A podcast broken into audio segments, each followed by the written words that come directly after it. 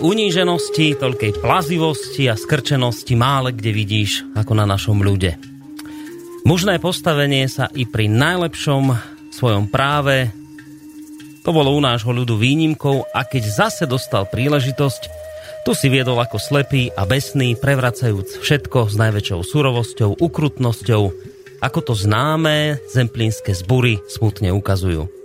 Tie hlboké úklony, to strhanie klobúkov už zďaleka pred každým čierno oblečeným, to ustavičné rúk boskávanie každému skoru vyššiemu, známemu, neznámemu, dostatočne ukazujú nízku utlačenú povahu nášho ľudu. Nejedni to volali a volajú dobrotou a ľudskosťou, nejedným bola a je táto uníženosť dáko veľmi pochuti, nazývajúc to mravným držaním a pokorou. Ale skutočne takíto ľudkovia majú až veľmi pokorný pochop o cnosti a dobrote a viac menej zalúbení sú v dákom si čo už len predstavovanom pánštení. K takejto pokornej cnosti u nás už deti od malička vedú. Celkom je inšie opravdivá dobrota, ľudskosť a nízkoplazivosť.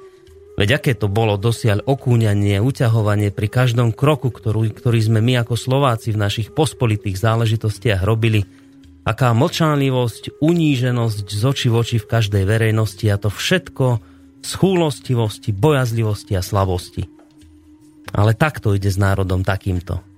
Jeden hovoril, že na čo by sa on do toho miešal, druhý, že čo on sám vykoná, tretí, že nič nevyhráme, koľkokoľvek by sme sa napínali, iný zase, že on do verejných schôdzok z princípu nechodí, Iný zase to a druhý inakšie dovádzal a naposledok dáky vytučený Sibarita nás tým, že aby sme si pokoj dali odbavoval. Tak to teda išlo u nás. Cudzí sa z nás priam smiali a vždy lepšie na nás dotierali a odpadlíkov nám vždy len pribývalo. Čas je ale veru krajania toto zastaviť. Čas tok ten, dosiaľ táto nízkoduchosť, chabosť a slabosť vytekala, koľko je v našich silách na slušný spôsob zahatávať. Zajači hrdinovia, synovia nevole, pravda i tu povedia, že čo by sme my. Tieto ale reči okrem potupy nič inšie nezasluhujú. Pracujme my len, koľko môžeme, pracuje už aj za nás sám duch času a pracuje i duch vlasti našej zo starej nevole vždy viac a viac sa vymáhajúci. Príjemný dobrý večer, vážení poslucháči. Po letných prázdninách sa vám hlásime opäť, alebo opäť sa stretávame, dalo by sa povedať, pri relácii, ktorej úvody už tradične patria našim, uh, našim velikánom. Tento konkrétne, ktorý ste teraz počúvali, mám pocit, že už časť z neho sme vám hovorili, alebo teda uviedli v týchto reláciách, patrí priamo Ľudovitovi Štúrovi, ja som si ho dovolil vlastne zacitovať časť z tohto jeho diela pod názvom Kde leží naša bieda.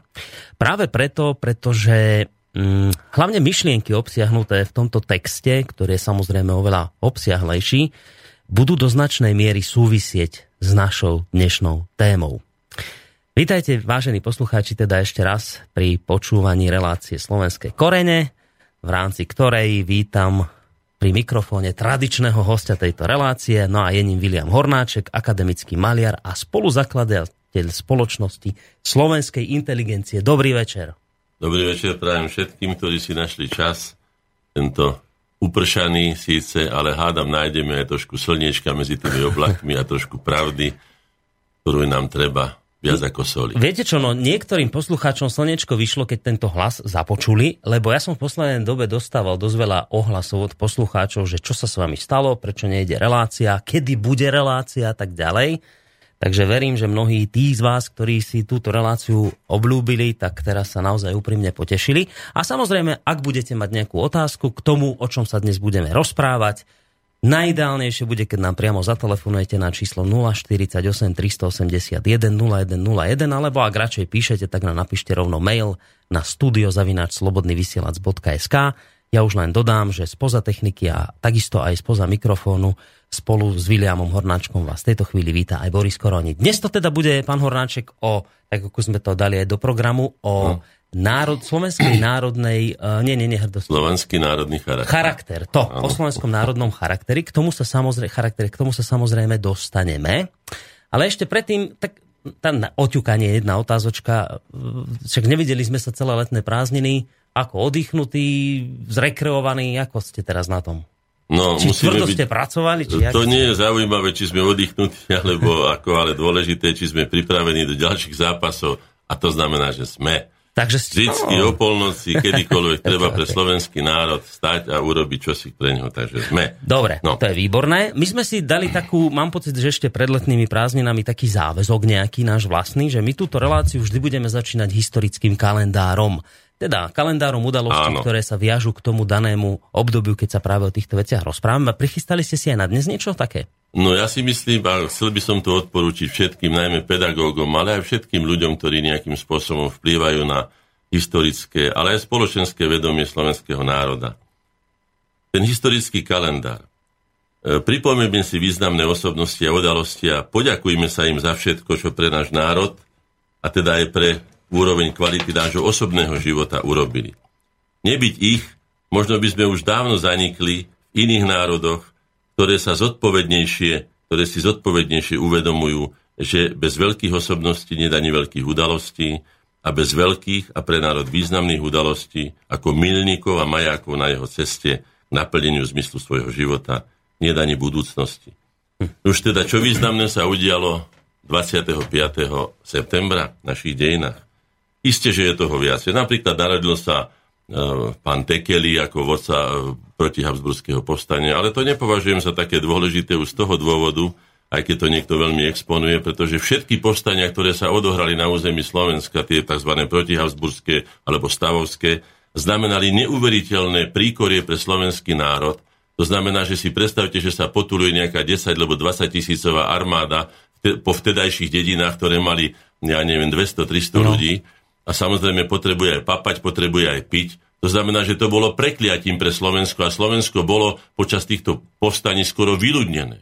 Bolo vyžobračené, bolo vykradnuté. To znamená, že ja tohto pána Tekeriho nebudem exponovať, ale budem exponovať iné osobnosti, e, ktoré 25.9. majú nejaké významné výročia. Napríklad 25.9.1909 sa narodil najvýznamnejší slovenský hudobný skladateľ, autor prvej národnej opery Krútňava na, na, na, na námety poviedky za Vyšným mlynom Mila Urbana, eh, Eugen Suchoň. Samozrejme je to aj autor opery, opery Svetopluk, ale je to aj autor známej piesne, ktorá sa často spieva pri rozlúčkach, eh, Aká si mi krásna napríklad. Hej? No, to si Skutočne nezmôžem významný skladateľ, ktorého diela sa hrajú po celom svete na významných, e, významných e, svetových pódiach. To znamená, že 25.9.1909 sa narodil Eugen Suchoň. Mhm. 25.9. a to už sú naše dejiny, naša história, dejiny súčasnosti, v roku 1997 Medzinárodný súdny dvor v Hágu vynieslo rozsudok o spore o vodné dielo Gabčíkovo medzi Slovenskou a Maďarskou republikou a súd uznal právoplatnosť zmluvy, ktorá bola uzavretá v roku 1977. Treba povedať, že politikum, ktoré sa odohralo okolo vodného diela Gabčíkovo, kde sme prvýkrát od povedzme ríše Rastislavovej a Svetoplukovej získali kľúče od stredného Dunaja, tým, že sme prehradili Dunaj, sa podarilo tento súdny spor vyhrať skutočne vďaka tomu, že sme veľmi dobre túto zmluvu pripravili, že sme mali vynikajúceho právnika, ktorý to zastupoval a najmä sme mali e, nášho, nášho člena, mm. by som sa trošku pochválil, Julka Bindera, inžiniera, docenta inžiniera Juliusa Bindera, doktora honoris causa, ktorý ako statočný Slovák a presvedčený a zároveň vynikajúci odborník a pokračovateľ diela profesora Danišoviča, ktorý bol autorom Vážskej kaskády a zostanením, sa podarilo presadiť pravdu o tom, pretože táto zmluva bola koncipovaná tak, že je jednostranne nevypovedateľná. To znamená, že muselo by prísť akejsi k argumentácii a spoločnému konsenzu, aby sa tá zmluva zrušila, prípadne zmenila, ale keďže k tomu neprišlo a my sme trvali na našom, našej argumentácii, to znamená, že Maďari jednostranne teda spochybnili túto zmluvu, vypovedali ho a súdny dvor v Hágu 25.9.1997 dal nám zapravdu a povedal, že táto zmluva platí naďalej. To znamená, že Maďari sú nám, pokiaľ ja viem, v tých časoch, keď sme o tom uvažovali, bolo to myslím 23 miliard slovenských uh, korún. Uh, uh. A vtedy si pamätám, keď napísal pán Binder list pánovi Čaplovičovi, ktorý bol pre, uh, podpredsedom vlády v roku 2006-2010 Ficovej, ja sa ho spýtal, pán Čaplovič, nechýba vám tých 20 miliard na školstvo, na vedu a výskum? Keď ich od našich našich južných susedov, keďže sme vyhrali tento súdny dvor, ak ne, ne, teda nepýtate. No, to je jedna stránka veci a chcel by som tým mladším našim poslucháčom povedať aj tú vec, že Gabčíkovo, teda jeho prehradenie 24. októbra 1992, ešte pred vznikom, respektíve pred obnovením Slovenskej republiky súčasnej, bola, ako to my nazývame, prvou stavbou slovenskej zvrchovanosti. Pretože napriek odporu Maďarov, napriek odporu Čechov, pána Vavrouška konkrétne, ktorý potom tu zahynul v našich horách, kde ho zmietla lavína uh, v nejakom výlete, uh, nikto nám nepomohol, dokonca ani vláda Slovenskej republiky vtedajšie nedala nejaké súhlasné, jasné stanovisko a pán Binder zobral na seba zodpovednosť za toto dielo a povedal celkom jednoznačne, po odbornej stránke, teda nie z politického hľadiska, povedal toto. Hrozí storočná voda aby som sa vyhol tomu, aby sme zaplavili územia na území Slovenskej a Maďarskej republiky, sme povinní pokračovať v harmonograme prác, ako sme sa dohodli. To znamená, povedal to pamätné, keď sa prehrazovala čudomská hra, sypte. A vtedy ja si to pamätám a pamätáme si to mnohí z tých čias a bolo by to dobre premietnúť aj pre našich, by som povedal, tú mladšiu generáciu, aby videli, aké odhodlanie ľudí toho váhostavu, ktorý to prehrazoval, tých aut a tých ľudí, ktorí čakali s naloženými kockami, ktoré, aj to je taká malá pikoška, že kocky, tie betónové kocky, ktoré sú, ktorými prehradili v Čuňove tú hrázu a odrazili ho smerom na Gabčíkovo, ten variant C na našom území, robili Maďari. Čiže maďarskými kockami, ktorí odmietli toto, sme my prehradili náš slovenský Dunaj na našom úseku, pretože po druhej svetovej vojne sme získali tzv. predpolie Dunaja, na druhej strane, to znamená Petržalku, e, e, e, Jarovce, Rusovce a, a neviem ešte mm. tretiu nejakú obec, hej? A tým pádom sme si mohli dovoliť, keďže Maďari by nám to neboli dovolili, keby to bolo hraničné územie, že na vlastnom území sme urobili tzv. variant C a ten variant C do dneska funguje, bol odmenený mnohými významnými oceneniami, napríklad zo Španielska, viem, že má pán docent, docent Binder má aj cenu za skutočne brilantne urobenú kvalitnú stavbu, ako hovoria 3. tisícročia. Sami Japonci sa čudovali, hmm. ako je možné za takú krátku dobu, ktorá bola plánovaná na 2 až 3 roky budovania, zvládnuť za takú krátku dobu a v takej kvalite, ako to hmm. dokázal celý tým odborníkov pod vedením docenta, inžiniera, nášho člena, nášho priateľa, vynikajúceho človeka, e, Slováka roduverného a vynikajúceho odborníka, docenta, inžiniera Juliuska Bindera. Tak toto sú tie veci, ktoré by som povedal. Pripomeňme si každý boží deň, ako sa vraví, keď deti prídu do školy, býva zvykom niekde v niektorých krajinách, že si zaspievajú hymnu toho štátu. Ani to nie je zlý zvyk, by som povedal, že prečo nie. Minule môj vnúčik Filipko si zobral moju gitaru a začal mi hrať a hovorím, a ktorú pesničku mi zahra? Samozrejme, že ešte nevie hrať iba tak mm-hmm. po tých strunách, ako šmíkal tými prstíkami.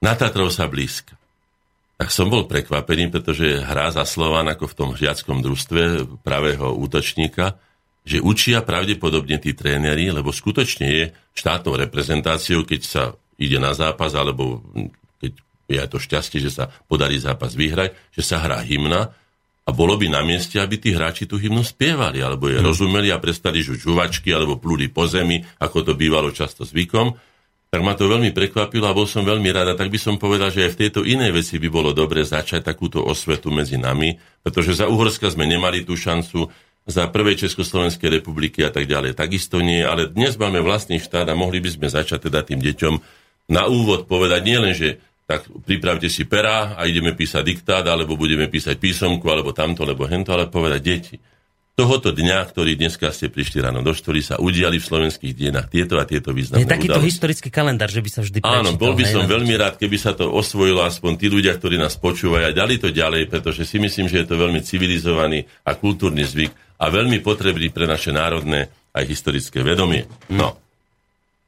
Toľko len na úvod. A počujete, a s tou hymnou, teda, že čo? Že vy by ste boli za to, keby sa furt spievala pred vyučením? Lebo e, neviem, či si spomínate, bol tu raz taký návrh, že či by sa hymna nemala spievať vždy pred vyučovaním v daný deň. No. A zvy, tak Poviem svoj osobný- sa voči tomu dosť vlna také nevôle. No nie, ja poviem svoj osobný názor No. na to takýto.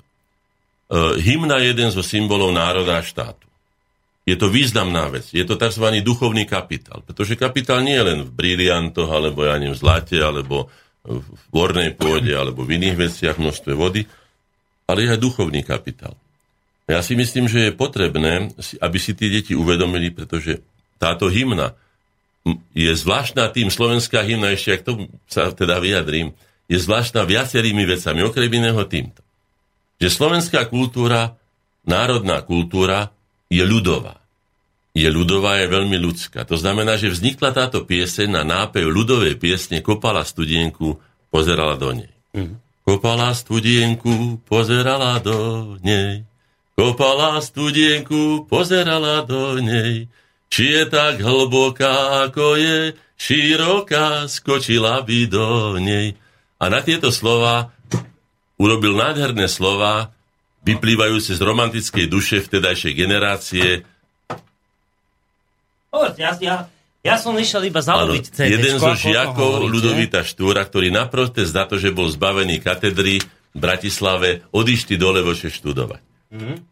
Hej? Tak si myslím, že splňa všetky, všetky predpoklady, aby sa stala oblúbenou, peknou a zároveň reprezentačnou a zároveň vyjadrujúcou to, o čom budeme hovoriť, charakter slovenského národa. Počujete, čo by ste povedali na to, keby sme si ju teraz zahrali? A tým by sme vlastne tak oddelili tento historický Ja kalendár. som si dnes nástroj nedoniesol, ale budem rád. Počujte, lebo mám tu, počkajte, ja to nastavím, lebo mám tu práve v tej verzii Kopala studienku, Nech sa páči. tak tu robíme to tak, že ešte sme si v tejto relácii v úvode nehrali hymnu, tak dáme si teraz v takejto verzii a to bude vlastne taký predel medzi, témou, medzi tým, čo sme teraz ja sa potom vrátim k tomu, čo Štúr začal, aby Ja- som odpovedal. Áno, áno, to chcem sa, Áno. to sa chcem Áno. samozrejme vás na Deň to leží naša opýtať. bieda. Presne tak. Ale teraz už spomínaná, spomínaná hymna.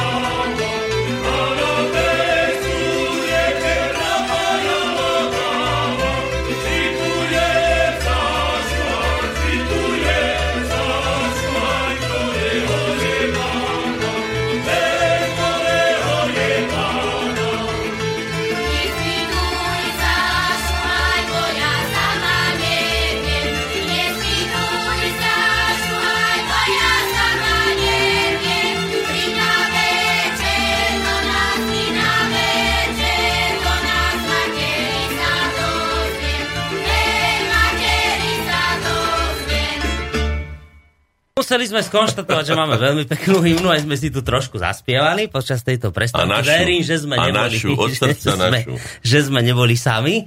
Počúvate reláciu uh, Slovenské korene s Williamom Hornáčkom. Dnes sa teda ideme rozprávať o našom národnom charaktere. Ano. Ja som v úvode použil uh, iba časť uh, z diela, kde leží naša bieda od Ludovita Štúra. Dnes tu bola z okolností u kolegu Kršiaka Milka Zimková. Áno. S ktorou ste sa nedávno stretli na jednej akcii v Nitre. dobre. A ona tu tiež hovorila o Štúrovi v tej relácii. Tak a ja, pravím, že ja som jej spomínal, že bude väčšia relácia, tak že som jej prečítal tento úvod a poviem ona bola nešťastná. A hovorí mi, a prečo ste si z toho diela vybrali práve tú časť, kde ten štúr A ja teda... to tiež takisto poviem ako ona, ale takto, svojimi slovami. Že takto no. on to proste... A ja, ja teraz hneď musím priznať, áno, je to iba časť z toho diela, kde on potom neskôr vysvetľuje ďalšie záležitosti, že to je vlastne tým, že sme nikdy školy nemali a tak ďalej. Ako inak sme mohli sa teda vyvíjať, keď sme boli Aha. tak porobeným národom, ako sme boli. Takže bola z toho taká nešťastná. Na to sa chcem aj vás opýtať, že ako vnímate túto časť, ktorú takto jednoducho popísal ten štúr a zaujíma ma to aj z toho dôvodu, či, či to ešte platí, alebo či to platilo len na to 19. storočie, no, nie. alebo ešte stále trpíme týmto. Pravdy platia vždy, to znamená, že treba akceptovať veci, ak sú skutočne vyargumentované. Ja teraz položím, nie že položím, ale poviem svoj, svoju odpoveď na to, čo som na tú položenú otázku. Kde teda leží naša bieda? Isté, že aj v našom hesle je napísané náročnosť, kritickosť, tvorivosť. Štúr presne takto konal, ako konáme dnes my. Mnohí ľudia hovoria, že náš ľud je sprostý, že je nevzdelaný, že je tupý, že je neviem aký, aký, aký, aký. A ja vždycky sa postavím, ako sa povie na zadné a poviem, na ľud slovenský mi nesiahajte. Ani na národ slovenský. Oni si plnili svoje úlohy a zaplatávali diery, ktoré sme my, kde leží naša bieda, totiž poviem prečo. Kto zlíhal a kto často aj zradil? Ľud slovenský určite nie. On je telom národa a telo koná tak, ako mu mozog, teda inteligencia, dáva vzor. Hmm. To znamená, že nie národ zlyhal. Ak mu inteligencia, ktorá sa odnárodnila, ak mu elity jeho zemianské, šlachtické a iné, ktoré sa pomaďarčili, nedali vzor iný ako ten, ako sa len asimilovať, on sa bránil a zaplatával tie diery, ktoré sme my do toho nášho člena, do tej našej lode, nášho osudu urobili. To znamená, že bieda neleží tam. Ja si myslím, že keby sme čítali ďalej štúr, určite aj zdôvodní, že ten národ bol vydaný na pospas a že bol opustený vlastnými elitami. Keď budeme hovoriť hmm. o národnej povahe, ja myslím, že sa k tomu ešte vrátim, a týka sa to nielen Slovákov, ale Slovanov všeobecne, že najväčšou biedou našou spoločnou je to, že nás v krízových obdobiach, alebo v kľúčových, alebo v zlomových obdobiach, osudových chvíľach zradili naše elity.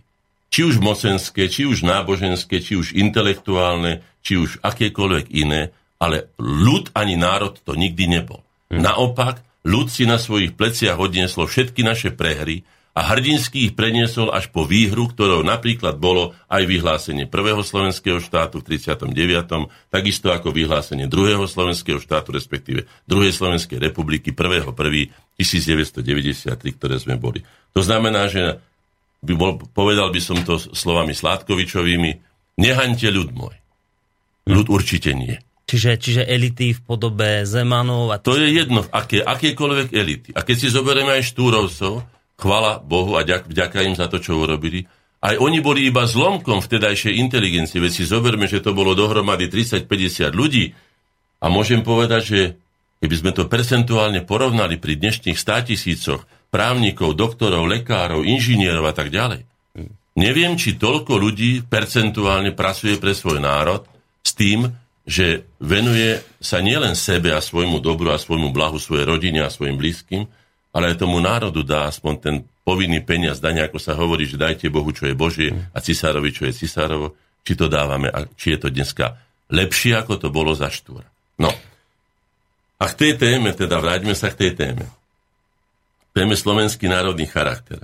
Moja úloha v procese jeho kryštalizácie, no môže povedať svojimi slovami asi toto. Prečo pravdu hlásam, aj vždy, aj všade, či na verejnosti, alebo na porade? A že je nám všetkým všetko dávno známe, tak prečo aj napriek tomu, že to vieme, tak aj nekonáme? A dovetok. Slováci slovami často dokážu aj oheň s vodou zlúčiť. Len nie a nie sa už na vlastnom osude konečne poučiť. to je pravda, no. Ale toto je úlohou nie národa ako tela, rúk, nôh, údov, orgánov a tak ďalej, ale mozgu.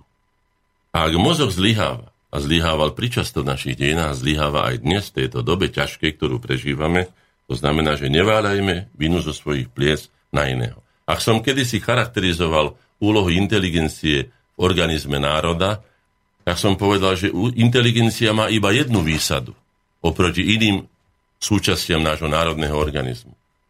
A to je väčšia zodpovednosť. Žiadnu inú výsadu by som jej nedoprial. Nič len väčšia zodpovednosť. Hmm. A potom bude mať aj to, po čom túži možno a čo by si aj zaslúžil, ak si tú zodpovednosť bude plniť, že ten národ si ho oblúbi, bude ju považovať za svoj morálny vzor a bude ju nasledovať a bude ju počúvať. A vtedy nájdeme tú správnu cestu naplneniu zmyslu nášho života a naplneniu zmyslu našich dejín. Dobre, vy ste tu popísali, že teda ľud za to nem... E, Konec koncov aj Ľudovič Tur to ďalej v tom e, diele Isté, píše, ako jednu z najvážnejších chýb je to, kde on popisuje tými svojimi slovami, že práve tí ľudia, ktorí mali možnosť, sa nez... naši vlastní rodáci sa nezastali v tých ťažkých chvíľach, ale proste... Neujali hej, sa svoje povinnosti. On to tam popisuje, samozrejme. Vy ste tiež popísali ten dôvod, že jednoducho nie je to v národe ako takom, v ľuďoch obyčajných, ale jednoducho v inteligencii. Ale teraz povedzte, ešte stále na nás dýcha teda ten duch minulej doby, ešte stále platia tie úvodné slova, že toľko uníženosti, plazivosti, skrčenosti málo kde vidíš, alebo už sme sa z tohto akoby no, trošku myslím, vymotali. že nie je to celkom tak. Ja som teraz išiel vlakom z Bratislavy do Bystrice. Hej? A bol som v podstate najstarší, môžem skoro povedať, mám 65 rokov, medzi týmito mládežou, ktorá tu študuje, takže bola radosť sa pozrieť na tie pekné dievčatá, urastených chlapcov. Skutočne po tejto stránke ako výtvarník to môžem celkom zodpovedne povedať. Slovania sú pekní ľudia. Aj Slováci, pekní. Radosť bolo pozrieť. Nemôžem povedať, že by tam boli nejakí kriváci, škarediaci a takí. No. A potom som aj nejaké tie rozhovory nadpriadol a tak ďalej. To znamená, že a videl som tam aj takú tú takéto iné sebavedomie. Už to nebol tá, tá skrčená hlava a pozeranie mm. sa do prachu na zemi. To sú mladí ľudia, ktorí už majú rozladenosť, majú, majú vybavenie, e, vybavenie vzdelanostné, majú určité sebavedomie. Bol by som rád, keby to sebavedomie nebolo iba osobným sebavedomím, ale bolo aj národným sebavedomím. Ja totiž rozdelujem tieto veci, alebo všetko vnímam tak, ako ten jazyk nám odkazuje. Slovenský jazyk, ako som to ja kedysi povedal, je to tak, ako že je to zlatá aj krvavá stuha našich národných dejín. V jazyku je naj, naj, najpravdivejšie povedaná podstata každého národa. Preto sú Nemci takí, akí sú jazyk s, sú preto takí, lebo sú hej? A Slováci sú preto takí, pretože sú takí, pretože majú nádherný, spevný, krásny, ohybný e, jazyk, ktorý vyjadrí všetky city. No, e, nechcem tým ubližovať nikomu, každému nech je najbližšia jeho materinská reč, proti tomu nemám nič ale skutočne jazyk vyjadruje tú dušu národa najbližšie a treba ho počúvať nielen podľa toho, ako on znieje, ale aj aký má obsah. A v tom obsahu sú skryté veci, preto som povedal tú tézu. Hovorí sa národné povedomie, často sa hovorí. Povedomie, to je také povedomie, to je akože povedomie, to je akože po niečom, to je také akože nie celkom, no povedomie, hej. Potom je národné vedomie, hej. To už je také vážnejšie, vedomie, uvedomujeme si. A potom je ešte niečo, po čom ja túžim, že by Slováci skutočne získali oprávnenie, majú na to právo. Národné sebavedomie. Čiže povedomie, vedomie, sebavedomie. Čiže hľadajme aj obsah tých slov, ktorý nám veľmi veľa napovie aj o našom národnom charaktere. Pretože náš jazyk je nesmierne výrazovo bohatý. Kým v angličtine máte jedno slovo, ktoré mm. zastupuje aj 10-12 výrazov. No. U nás naopak je to, že jeden obsah obsahuje 10, 12, 15 krásnych, aj, aj nárečových a k tým nárečiam len toľko, však ten nárečia, nárečia Slovensku a potreba písania v tomto náročí, na, na, na, e, nárečí, hej, napísal aj Štúr, vtedy ešte si netrúfali celkom tak, ako povedať, že je to samostatný jazyk, ako taký kultúrny, navyše s obrovskou tradíciou z veľkomoravskej doby, veď vieme, že to bol jeden zo štyroch liturgických, diplomatických aj a literárnych jazykov vtedajšej doby, veď to je predsa upgradeovanie až, až ne, neskutočné pre náš národ. To znamená, že my sme boli národom už v 9. storočí. Aj to si treba uvedomiť k tomu sebavedomiu, ktoré máme oprávnené, pretože sú sebavedomia vyklamané, všelijaké vypodvázané, povymýšľané dejinami e, vyklamané, ale my nepotrebujeme klamať. Nám stačí si povedať, že keď prišli poslovia kráľa Rastica, Rastislava, e, cisárovi vtedajšej najvyspelejšej veľmoci Európy do, do Konštantinopolu, tak sa predstavili ako subjekt. My, Slovene, prostá časť. My, Sloveni, prostí ľudia. Hej? My, Slovene. To znamená, že my, Slováci, dnešnými slovami povedané. No ak teda máme takúto hlbokú históriu, o ktorej Američania nemôžu ani len snívať, o ktorej nemôžu iné národy mnohé ani snívať, tak si myslím, že je to dôvod na oprávnené sebavedomie, nie na píchu, hmm. nie na nejakú hrdosť, ale na oprávnené sebavedomie a na tom treba stavať. Vrátim sa k slovenským koreňom, pretože sme v redácii slovenské korene. Aké sú teda slovenské korene? Aký sme my, národ slovenský? Máme základ našej preambuly v, v Ústave Slovenskej republiky. My, národ slovenský. To znie asi tak hrdo, ale po 1100 rokoch. Ako už za kráľa Rastica naši predkovia boli tak hrdí, ako sme my, ešte pred tou dobou, dlhou tisíctoročnou dobou. A povedali my Sloveni. Veď je to nádherné, keď si uvedomíme tú hĺbku, na ktorú môžeme byť skutočne oprávnene hrdí, a keď sa ma niekto pýta, že a na čo vraj máme byť Slováci my hrdí? Veď sa len pozrite, čo majú Angličania, čo majú tamtí, hen tamtí. A ja im na to poviem celkom tak ako, ako skutočne zo skúsenosti. Ale veď keď odrátate to, čo nakradli po svete, na rozdiel od nás, ktorí sme nekradli nikomu a žili sme z vlastnej duchovnej a hmotnej podstaty, naopak ešte na nás parazitovali iní. A prežili sme a nie sme horší ako iní.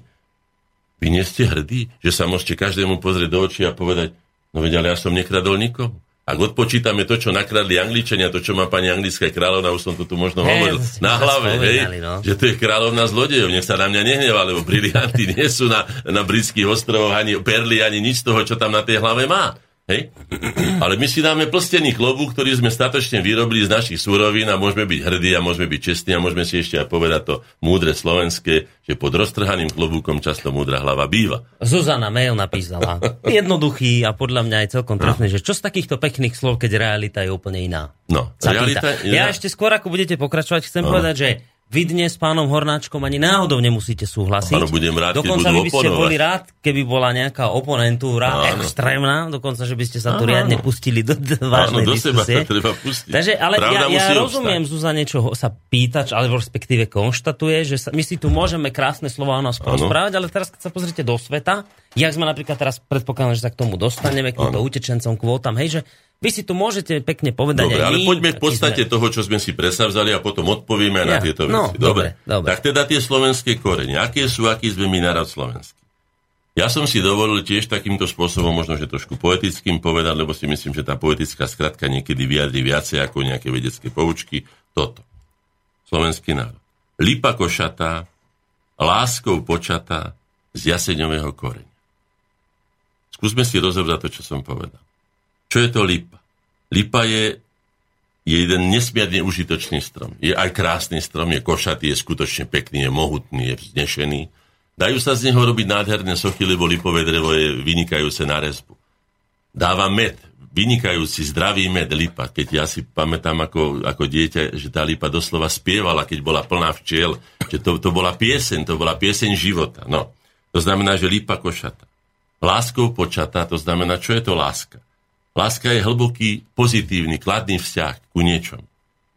Aj ku nám. Usvojeti, ako sa hovorilo kedysi starosvedsky. A z jaseňového koreňa. Počatá láskou, počatá Jaseň je symbolom života schopnosti. Ja mám na Orave tri jasene, ktoré mi už dvíhajú chalupu. Sú také, už sme ich niekoľko razy sa snažili zahubiť a navrtať a neviem čo všetko, tie jasene sú tak silné, ten koreň je silný.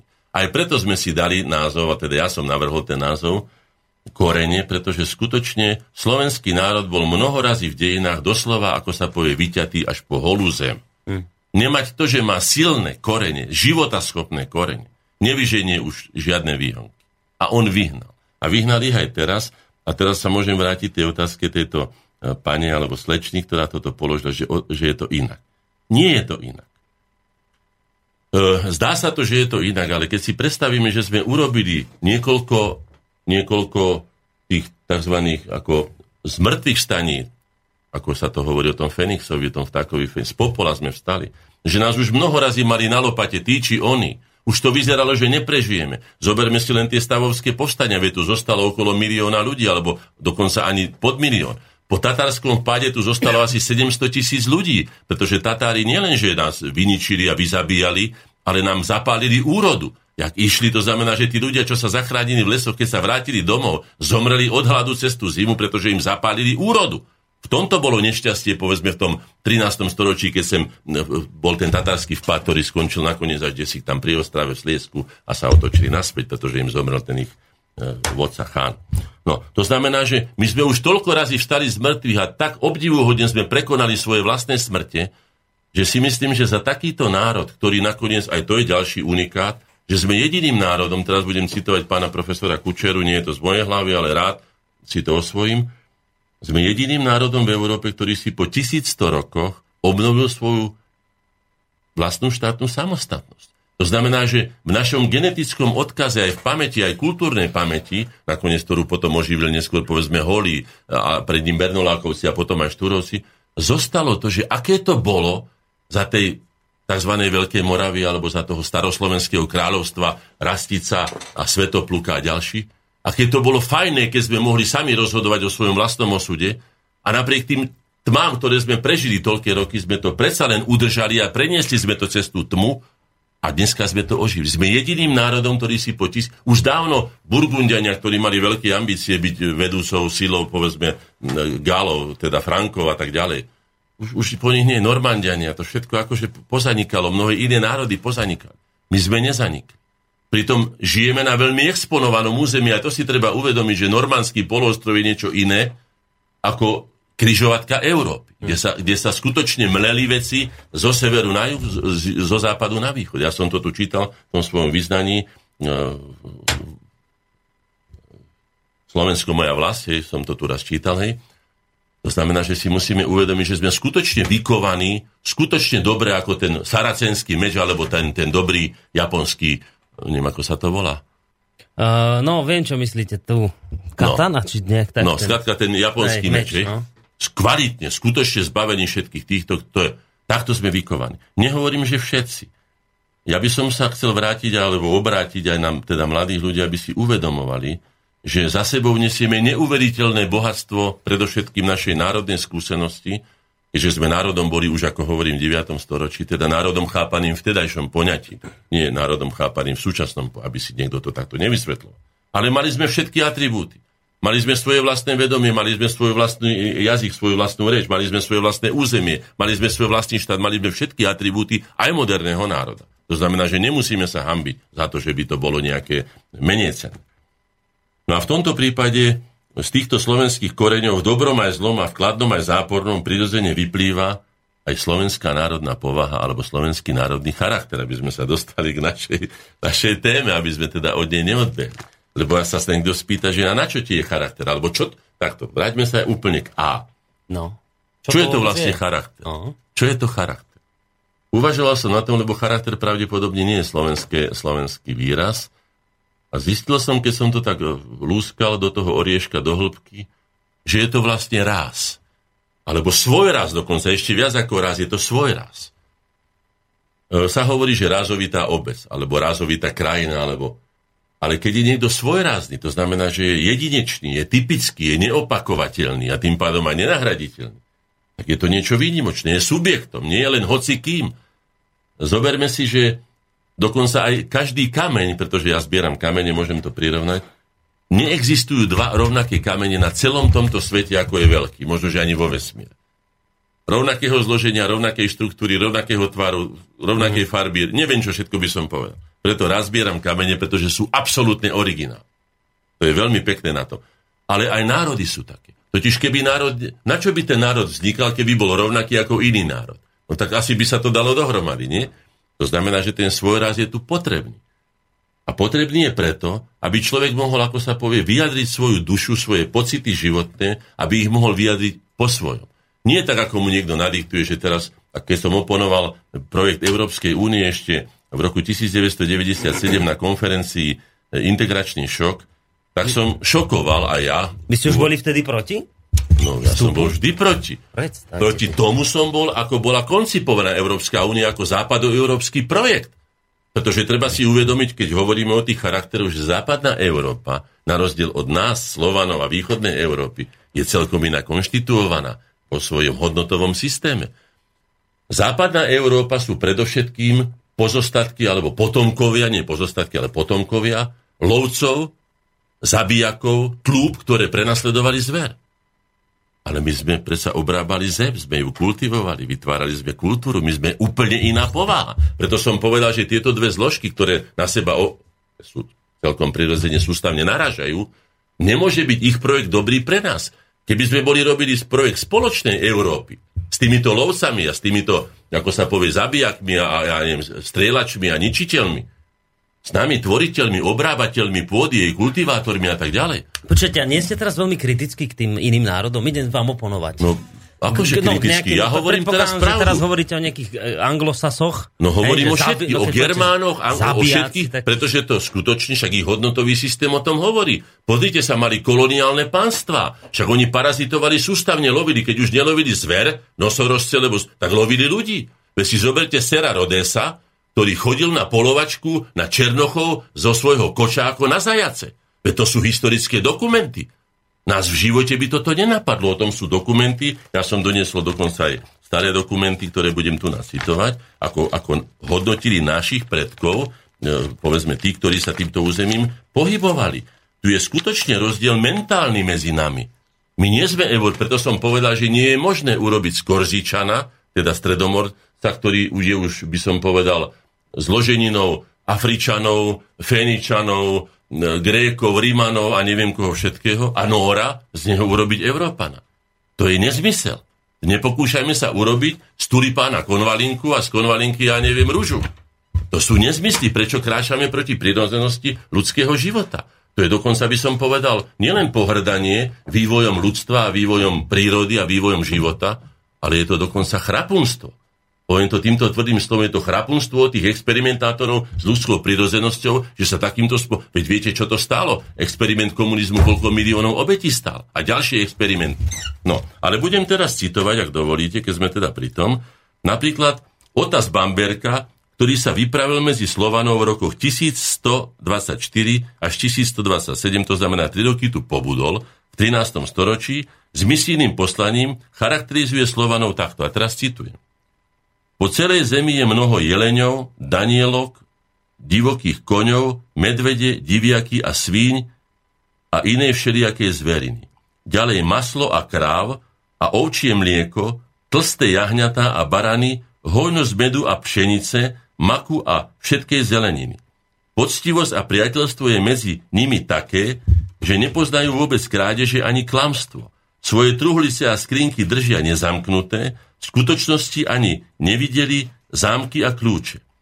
Svoje šaty, peniaze a všetky drahocenosti ukladajú do svojich sudov a nádob, zakryté len vekom a neboja sa nejakého klamstva, lebo ho nezažili. No, toto sú, toto sú nie, že naše názory na nás. Ne? Budem citovať samozrejme ďalej. Mytológia, rozdiel medzi nami a Západom. V mytológii je napríklad rozdiel medzi slovanským Perúnom, bohom dažďa, zátvorka, základným predpokladom pre úrodu, teda vlahov, naproti dažďu, na, na, tak, na, tak, naproti tomu istému germánskému bohovi pod menom Donar, ktorý už nie je bohom dažďa, ale bohom vojny. To znamená, že je celkom jasne vidieť, že západná civilizácia je koristnícka, lovecká, predátorská, nazvime to už akýmkoľvek spôsobom, a naša je tvorivá. Preto som povedal, že alebo charakterizoval, alebo som si dovolil charakterizovať Slovákov a samozrejme aj v širšom zmysle Slovanov ako národ, ktorý žil z vlastnej duchovnej a hmotnej podstaty, e, nepotreboval koristiť na cudzej zemi, ani neparazitoval na cudzej práci. To sú doklady, ktoré sme nenapísali my.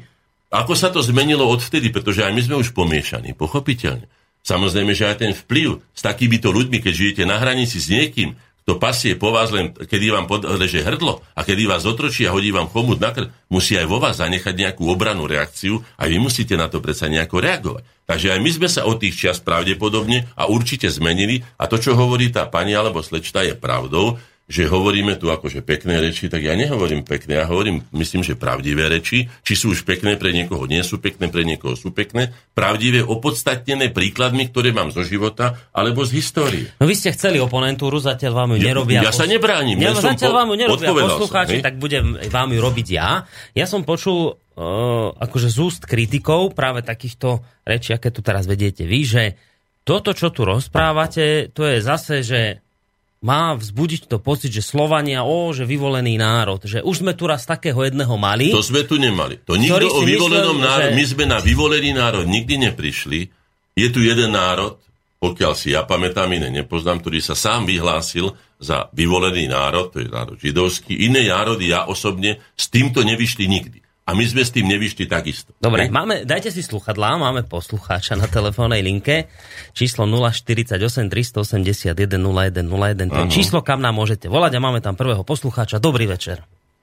Zdraví, zdravíčko, Rastevský súd, kto sa to ozýva a musím povedať, že s pánom súhlasím, pretože keď si zoberieme, kde sa dostali Angličania, že USA a takéto veci, podobne Španieli, e, to tam obsadzovali najskôr a doslova vykoristovali. Slovania túto potrebu nemali a nie je to tým, že by nemali more. No. Tam k moru mali dosah, takže hm. Jednoducho stačilo im ich a dokázali si na vlastnom území vytvoriť to, čo potrebovali k životu. Na rozdiel od tých, ktorí sa museli rozťahovať, e, brať a tak ďalej a tak ďalej. Že každý si to môže uvedomiť na histórii. História nám píše pravdu. Hm.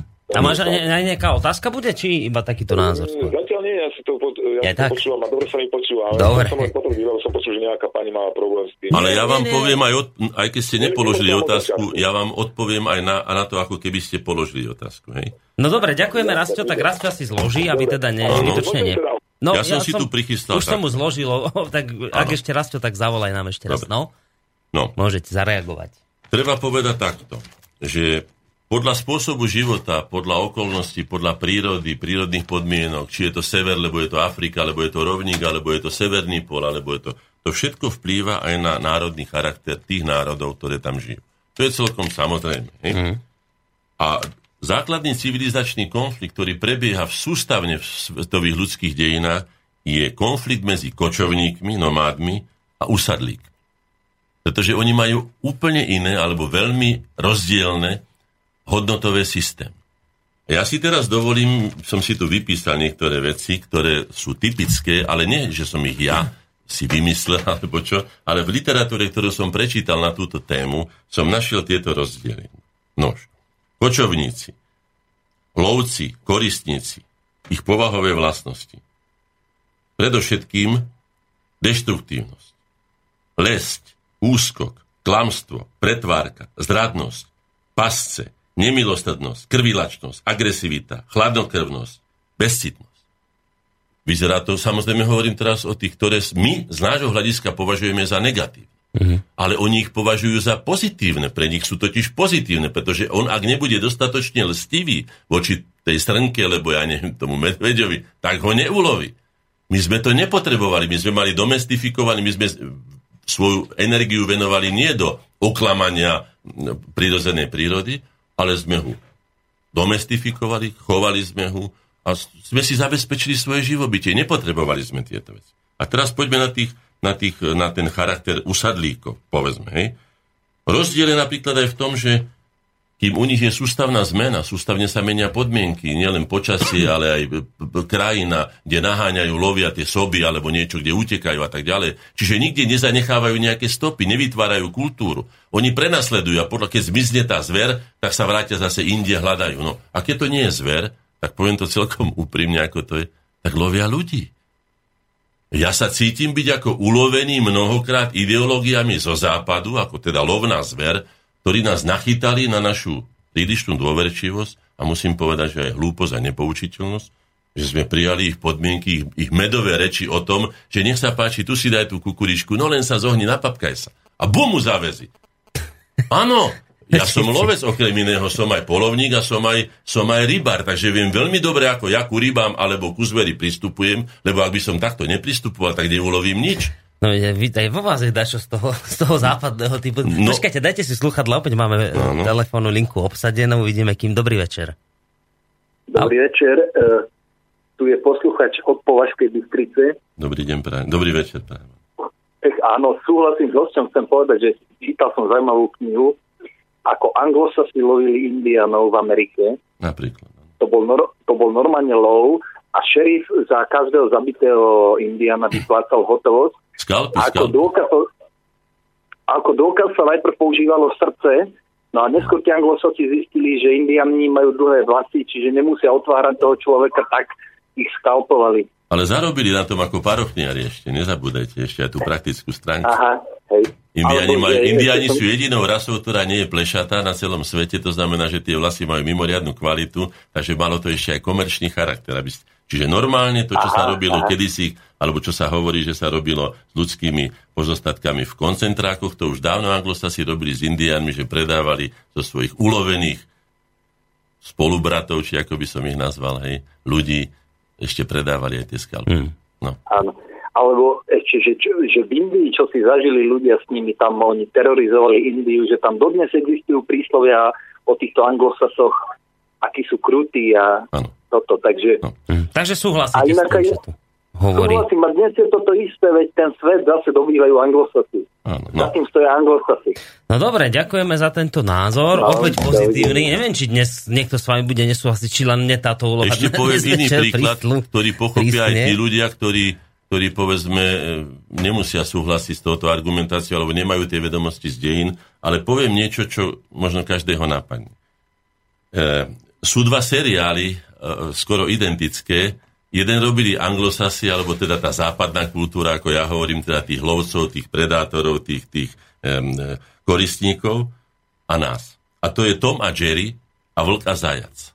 Je to v podstate identické, ale keď sa dobre zapo- zapozeráte do toho a zavnímate, o čom tá tam je, tak tá zlomyselnosť Toma a Jerryho vonkoncom chýba vo vlkovi, v ruskom vlkovi a zajacovi. Aj oni si robia prieky, ale sú to také, skôr by som povedal, také žartíky, tam nešlo skut... Ale taká zlomyselnosť, taká až nenávistnosť, alebo škodoradosť, ktorá je v Tomovi a Jerrymu, treba si to pozrieť. To, kedy si chodili tie seriály, Ja, ja, to známe, možno to jasné. poznáte, je to veľmi známe. Hej? Tam je vidno tú mentálnu rozdielnosť medzi nami a povedzme tou západnou civilizáciou, ktorá nám už dlhú dobu vnúcuje svoj spôsob videnia Hm. a my, ale, a to je už naša vina, to si treba celkom otvorene povedať, lebo oni lovia, oni nám haďú návnady, oni nás chytajú do pasce, oni nám robia lsti. Počkajte, poslucháča máme na linke. Iba dopovedzte, ja- iba No aby to je- vedel poslucháč. No dobre, tak poďme zobrať Áno. poslucháča, bo dnes to teda je o telefónoch. Dobrý večer. Dobrý večer. Dobrý Nech sa večer, páči. áno.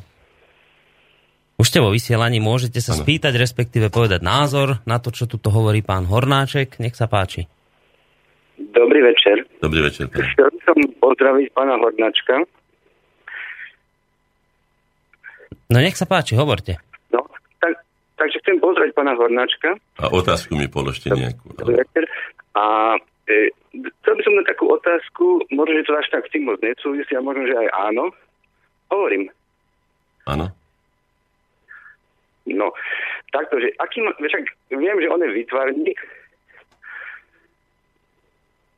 Viem, že on je výtvarník a te, aký má názor na umiestnenie sochy Stefánika Vynikajúca otázka, ďakujem. Ja, ja som rok a pol to bojoval aj- proti tej to- soche. Rok a pol som proti nej bojoval. Počkajte, ešte niečo. Iba, iba skúste už, už, skúste tú otázku dať, normálne sa spýtajte, lebo vy asi máte ozvenu v Ja, telefóne. sa totiž- ja, ja sa to počujem dvakrát, preto sa No, to sa môže diať, ale tak skúste echo. položiť tú otázku. Jasné, dobre. Áno, áno, presne tak. Keď si to zoberiete, keď si zoberiete ten, keď si zoberiete ten, pil, ten pilón s tým, tým levom, je, je vidieť zo všetkých strán, tá socha je vidieť iba z jednej strany. Tak Ja, ja vám na ňu odpoviem už dopredu, nemusíte klásť ani otázku, lebo No som dobre. rok a pol bojoval Dobre. proti tejto soche. Tak poďte, odpovedajte. Poslucháča Dobre. sme už vypli, lebo čak má Dobre. tam ozvenu Tak, strašidelnú. Aby ste vedeli. Tento tzv. pamätník Milana, teda generála doktora Milana Rastislava Štefánika nie je vôbec pamätníkom ani úctou k jeho pamiatke človeka, ktorý celý život bojoval o to, celý svoj krátky a bohatý život bojoval o to, aby slovenský a český národ boli dva bratské, rovnoprávne a rovnocenné subjekty. Táto tento tzv. Štefánikovský monument alebo jeho socha, to všetko zmazáva tým, že český symbol, inak prevzatý z holandských, Lev nikdy v živote v Čechách nebol, to nebudeme hovoriť, hej, ale to nie je také podstatné, ale český symbol Myslím, je vysoko, vysoko hore, 30 metrov na pilóne a pod ním je akýsi, akýsi dráteníček alebo, alebo monter alebo akýsi pilot in, anonymný, zakrytý tvárou, maskou, v akýchsi, eh, by som povedal, takej cvičebnej kombinéze, ale v žiadnom prípade nie generál Milan Rastislav Štefánik, ako v podstate najvyšší, ale po vojenskej stránke najvyšší eh, funkcionár armády, akého sme my ani dovtedy nemali, a aby ste si uvedomili, že čo znamená aj v iných súvislostiach ako slovenský, tak pán plukovník Gelton, náčelník E, náčelník archívu pozemného vojska francúzskej armády, keď v roku 2006 pridnesol na Slovensko nové dokumenty, ktoré sa našli vo francúzskych archívoch, tak povedal tieto slova. Teraz budem citovať presne a povedal takto. V dejinách francúzskej armády iba dvaja vojaci dosiahli takú vysokú hodnosť, ako je generál takým rýchlým postupom. A bol to generál Napoleon Bonaparte a generál Milan Rastislav Štefáň. To znamená, že ak máme takéto, by som povedal, až nevyslovné ESO, tejto oblasti, ako je generál Milan Rastislav Štefani, je našou svetou a dokonca aj by som povedal psov povinnosťou ho zväčšniť v uniforme francúzského generála s čiapkou, so šablou a s insigniami, ktoré mu patria a samozrejme aj s vyznamenaním e, e, Radu Čestnej legie, ktorého bol nositeľom. To, čo urobil pán Beneš, ktorý objednal túto sochu u pána Kavku, ktorý ho ináč urobil relatívne by som povedal, Sochársky nie najhoršie, to nemôžem povedať, pán Kafka nebol na vine, bola na vine politická objednávka. Tento, tento tzv. pamätník eh, Štefánikov hanobí všetko, čo Štefánik o čo usiloval. Poprvé, eh, slovenské a české nie je na rovnakej úrovni. České je vysoko na pilóne a hovorí jednoznačne tým revúcim levom, kto je tady pánem. Vysí to nad Bratislavou, dokonca je to ešte aj pred Slovenským národným divadlom ako pred E, svetostánkom slovenskej kultúry, čo je absolútne hademné, pretože Štefánik nebol ani herec, ani komediant, ani nič, nemá čo hľadať, ak by to bol aj Štefánik. A takýto pamätník nemá čo hľadať pred Slovenským národným divadlom, tam mal byť nejaký významný herec alebo nejaký významný dramatik. Poďalšie, tento človek sa vôbec nepodobá na Štefánika, v ruke má niečo, ako my sme to nazvali toaletným papierom, pretože Štefánik nič podobné neniesol ako nejakú Pittsburghskú dohodu, ktorou žiaľ náš bývalý člen, pán, pán, pán Čaplovič ako historik, ešte sprzdil naďalej tento pilon tým, že dal dozadu namontovať bronzovú kópiu Pittsburghskej dohody, s ktorou Štefánik nielenže nesúhlasil, ale ho ani nikdy nepodpísal. Nikdy Pittsburghskú dohodu nepodpísal. Štefánik bol prívržencom Clevelandskej dohody, ktorá bola myslím o tri roky skôr, myslím v roku 1915 napísaná, ktorá hovorila o úplnej autonómii Slovenska a samostatnosti vlastne v rámci spoločného štátu. No, to znamená, že a navyše tento, tento, tento pamätník je škodlivý ešte aj ďalšou vecou. Nie len, že míli mladé generácie Slovákov, ktoré ho berú ako takého podľa toho stvárnenia, ale robí zle aj našim dnes už, chvála Pánu Bohu, aj rovnoprávnym vzťahom medzi českým národom a nami, pretože ukazuje na tie zlé časy, ktoré sme spolu prežili, keď všetko české bolo nadradené slovenském. A to boli časy prvej Československej republiky. No ešte jeden mail k tomuto, čo teraz rozprávate, a potom si dáme pesničku. Dobrý večer, pripomínam aj pamätník v Leviciach, ktorý je paródiou na dôstojnosť Štefánika, tá znetvorená tvár je urážkou slovanstva. Viete, o akom Štefánikovi je reč? V Levici. No, Videli ste? musím povedať pravdu, nevidel som ten pamätník, ale ľudia, ktorí sú pre mňa dôveryhodní, mi povedali, že to je tragédia. Hej? Tiež. Že by sme si mali skutočne uvedomiť, Štefánik nebol nejaký veľký fešak. Ale Štefánik mal krásu inej, inom, v inom jave svoje tváre. Bol to človek neuveriteľne oduševnený, neuveriteľne verný svojmu vlastnému národu, veď on nakoniec pochádza z Jurkovičovsko-Hurbanovskej vetvy. On bol odchovaný skutočne na tom najpravejšom, najslovenskejšom mlieku e, a odkaze slovenských dejín, to znamená, že on bol Slovákom skutočne ako, ako by mal byť aj každý Slovák. To znamená, že tá jeho krása spočíva v tom, že tento človek je oduševnený v zápase o práva slovenského národa. To znamená, že je to nádherná postava, ktorú by sme my mali prezentovať tak, aby sa odkazovala aj do ďalších generácií slovenskej mládeže predovšetkým, aby si uvedomovali, že sme mali také veľké osobnosti. Štefánik, ešte jednu by som pripomenul, Štefánik sám tvorí vlastnú generáciu. Štefánik ako chlapec z košarisk, viete, čo sú košariska, to je udupaná zem medzi nejakými ohradami, kde spí dobytok, prišiel do Prahy, potom do Paríža a získal celý svet, vtedajšiu elitu svetovú politickú a, a mocenskú, na to, aby sa vôbec uvažovalo o tom, že nejaký slovenský národ existuje. On nemal ako na rozdiel, povedzme, od Štúra alebo iných, nemal generáciu, že mal vedľa seba Hurbana, Hodžu alebo e, ďalších významných, e, povedzme, Štúrovcov. On sám prerazil, to znamená, že Štefánik je jedna z, skutočne z najväčších osobností slovenských dejín a podľa toho si zaslúži, ako sme to my napísali, nový jeho významu zodpovedajúci pamätník doktora generála Milana Rastislava Štefánika. Žiadneho radového pilota pod nejakým levom, hlboko pod ním, anonymného, bez vlastnej tváre, bez insigní, ktoré patria generálovi francúzskej armády. No, teraz pesnička, ale skôr by som to nazval len takým krátkým hudobným predelom, lebo bude mať len niečo cez minútu, ale to myslím nič neuberá na jej kráse.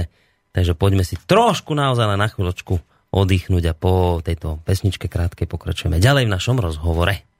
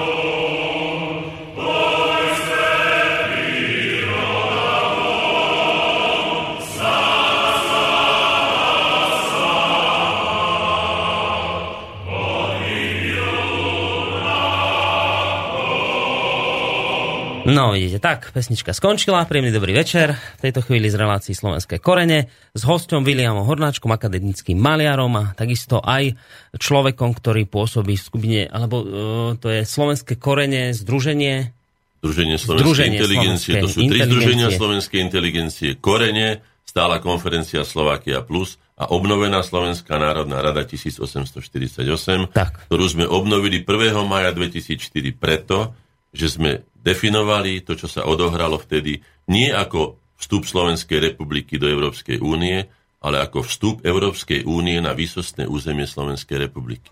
Súčasné diktáty, ktoré sa odohrajú ohľadom kvót, o čom budeme snáď budeme, hovoriť, no, sa budú pýtať na to, sú dôkazom toho, že sme stratili slobodu a zvrchovanosť, že sme donútení počúvať diktát. Kedy si sme ho počúvali z Moskvy, kedy si sme ho počúvali z Budapešti, teraz ho budeme počúvať z Bruselu. No počujete, to som sa chcel spýtať, ako keď aj vy hovoríte tu, ja budem teraz oponent váš, že iba zo západu ide to zlé a že keď si porovnáme... Ja som nepovedal, že ide iba zlé, to som nepovedal. Ja som len rozlišoval zásadné rozdiely medzi povahou nomádov, lovcov a koristníkov a medzi nomádov usadlíkov, polnohospodárov a tvorcov kultúry. No a my sme s Rusmi usadlíci všetci tu pestovali a Rusi nám napriek tomu spravili to, čo spravili, respektíve sovietský zväz, no socializmus... No, treba to rozlíšiť takto. Rusi doplatili na sovietský zväz najviacej zo všetkých národov. Pokiaľ sme si prečítali súostrovie Gulag od, eh, myslím, puncovaného Rusa, ktorým bol Alexander Solženicin, tak sme si môžeme povedať, že najviac, kto doplatila, ktorého elita bola doslova zdecimovaná, ak nie doslova vybitá, nielen šlachtická, mocenská, ale aj intelektuálna, skončila v Gulagu, tak to boli práve Rusi. To znamená, že my nehovoríme, že nás Rusi obsadili, alebo napadli, alebo tak v 68. roku. Bol to sovietský zväz ako projekt akýchsi bolševíkov, alebo ja neviem, znova proti tej prirozenosti ľudskej konaní, e, ktorý začal kedysi marxizmom a neviem čím všetkým, a ktorý, e, okrem iného treba si povedať, že to nebol iba sovietský zväz, to boli vojska Varšavskej zmluvy.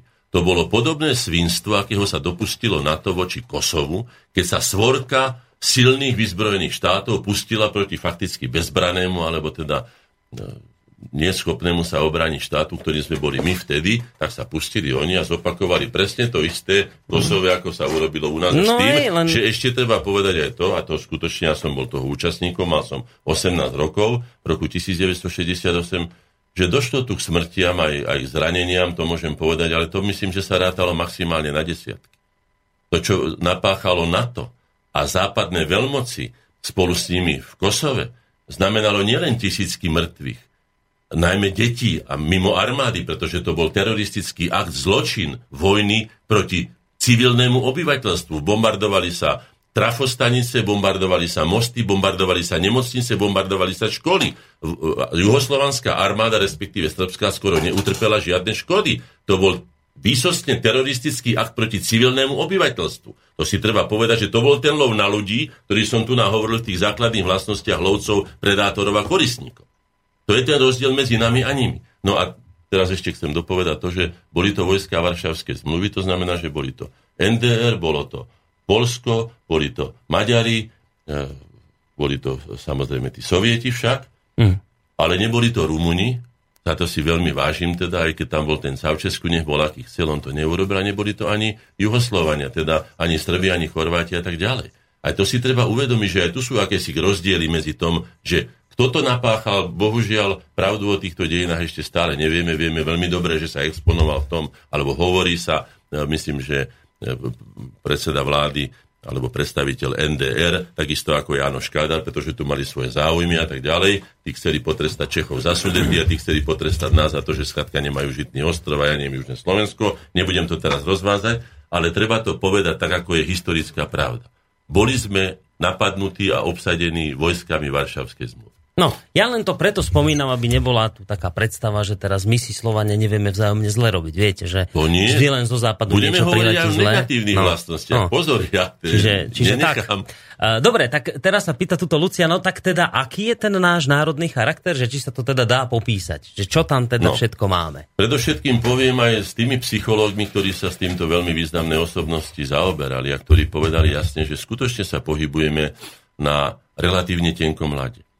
Jeden nesporný fakt je, na čom sa zhodli všetci, ktorí si sa pokúsili o toto hodnotenie, pretože je pravdou, že keď hodnotíme len u nás, povedzme 5,5 milióna ľudí, ktoré majú rôzne nianse povah, a povedať na záver, že prevažujúce vlastnosti toho národa sú také alebo onaké, je veľmi zložité, ale predsa len je nesporný fakt, že Nemci sú iní ako Poliaci, Nemci sú iní ako Francúzi, Francúzi sú iní ako Angličania, Rusi sú iní ako Číňania a nebudem hovoriť, že Európania sú iní ako Afričania a tak ďalej.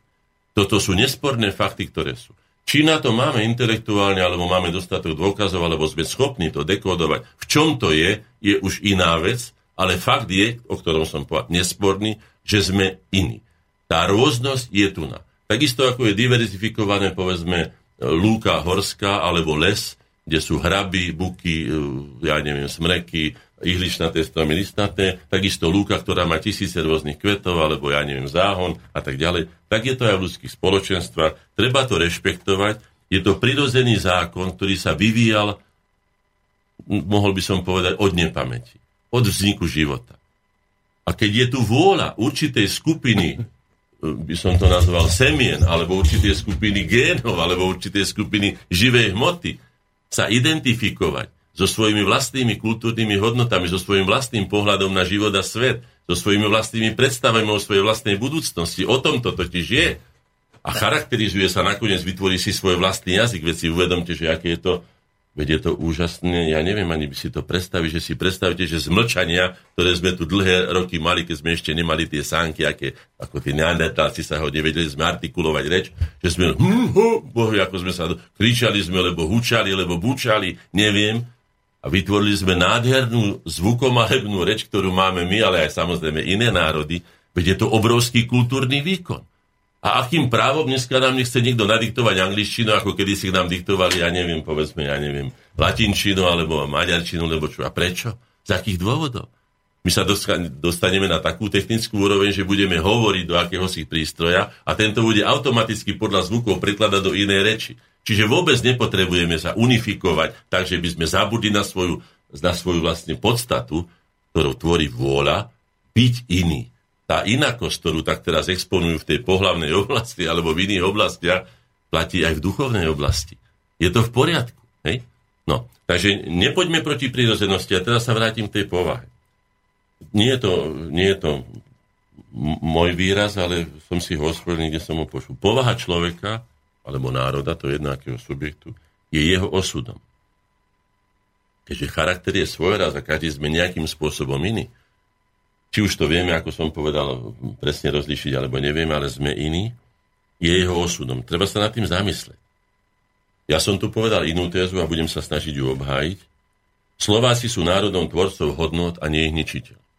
Nepatríme rozhodne k predátorsko-koristníckým skupinám, patríme k tým, ktorí vytvárali hodnoty. Isté, že nie sme celkom bezbrania, že máme aj my drápy. A čudoval by som sa, prečo nie. Nakoniec dokonca som kritický ešte viacej ako mnohí iní, ktorí ma budú možno dnes oponovať, keď už si zoberiem Slovákov, ako sa povie, do zubov, alebo do drápov a poviem aj takto.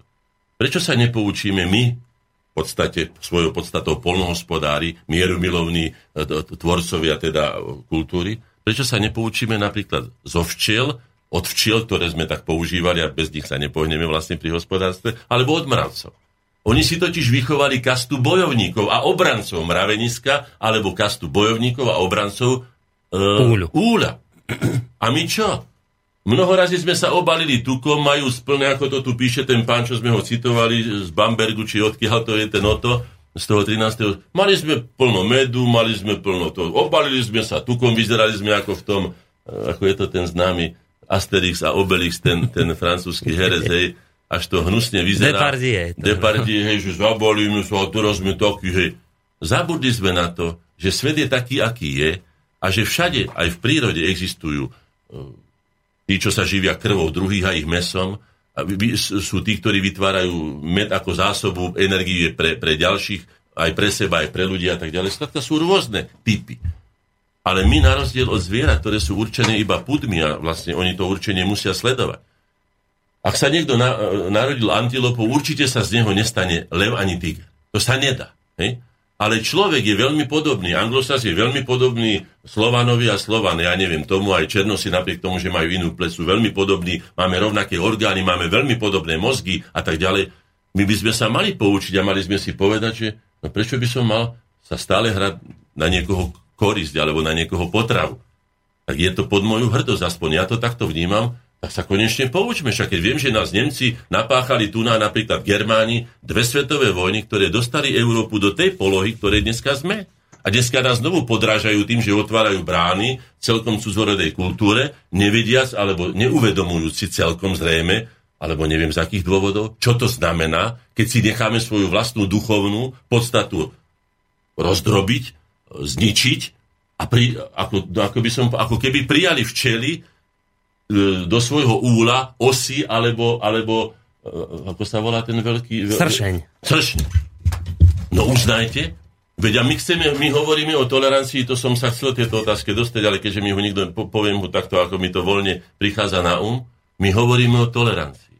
Ja som za toleranciu a Slovania sú aj tolerantní. Tuto píšu e, e, ich, ich, ich kronikári, alebo ako by som to nazval, ktorí tu boli e, Arabi, Židia alebo kupci Hovoria o našej, aký sme tolerantní. Že sme mali otrokov, ktorých sme nepovažovali len za bezprávny dobytok na prácu, alebo kopanie kanálov, alebo stávanie hradov, ale sme im dali možnosť.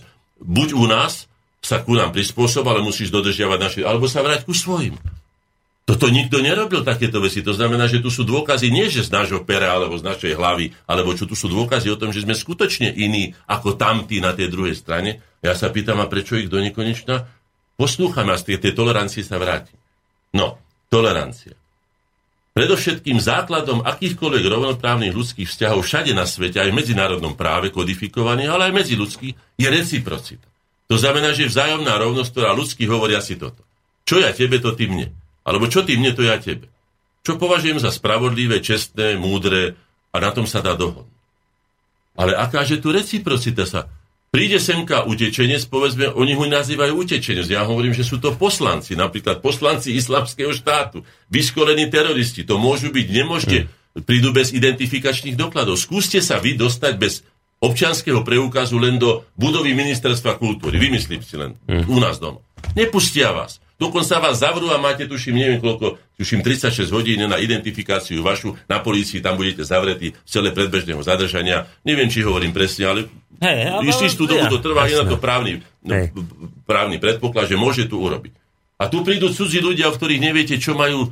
Pritom vieme, že v tých burkách, veď vieme tie čierne vdovy, že vyhazovali celé, celé uh, stanice, alebo či zomrelo tisícky nevinných ľudí. A my toto ideme prijať semka. Sú to ľudia, ktorí sa nechcú prispôsobiť. Prirovnávajú to, že my sme kedysi utekali do Ameriky. Áno, utekali sme, alebo z biedy sme išli do Ameriky. Ale my sme tam neprinášali žiadne svoje tieto novoty. My sme sa prispôsobili kultúre, ktorá tam bola a robili sme tú prácu, na ktorej sme boli kvalifikovaní. Vtedy to bola emigrácia, ako ja hovorím, od lopaty, čiže išli sme do baní, išli sme na, na farmy, robili sme ťažkú prácu a pomáhali sme budovať Ameriku.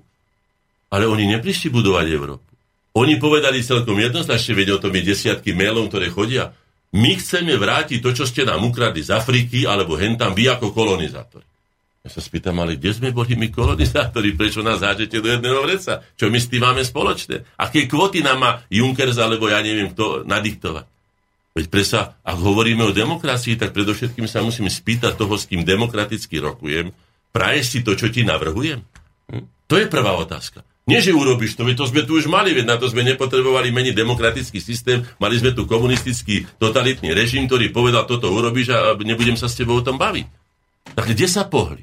Zase to bola tá návnada predátorov a koristníkov, čo hovorím, lovcov, ktorí nás ulovili, ale ulovili nás našou, našou, našou hlúposťou, poviem to zjednodušenie, ale našou dôverčivosťou.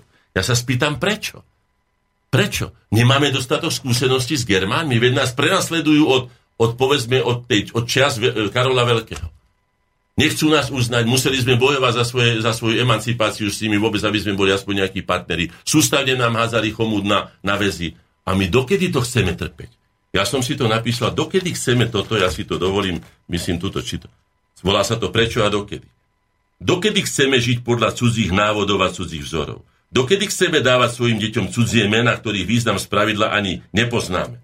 Dokedy sa chceme obliekať do kaubojských, čiže kraviarských odevov a zatracovať svoje vlastné kroje? Dokedy chceme na vlastnej hrudi nosiť cudzie reklamy? Dokedy chceme slúžiť cudziemu blahobytu na cudziu slavu a prestíž? Dokedy chceme svoje najnadanejšie deti posielať, ba často aj vyháňať do cudzích služieb? To sú len také otázky. Ja sa spýtam, nemáme svoju hrdosť?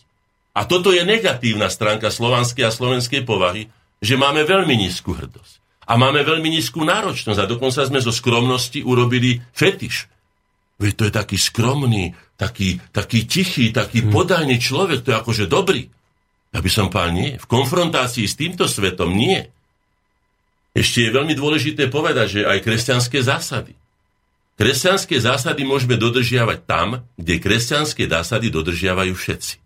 Ale inak platia aj tie veci, ktoré ľudová múdrosť, a preto som povedal, znovu to zopakujem, tak ako by bolo treba zaviesť tento kalendár historický do našich škôl, aby si naše deti pripomenuli, že každý boží deň od 1. januára do 31.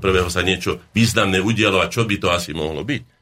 Tak by bolo treba povedať aj o iných veciach, ktoré sú dôležité našim deťom, čo je vlastne pravda.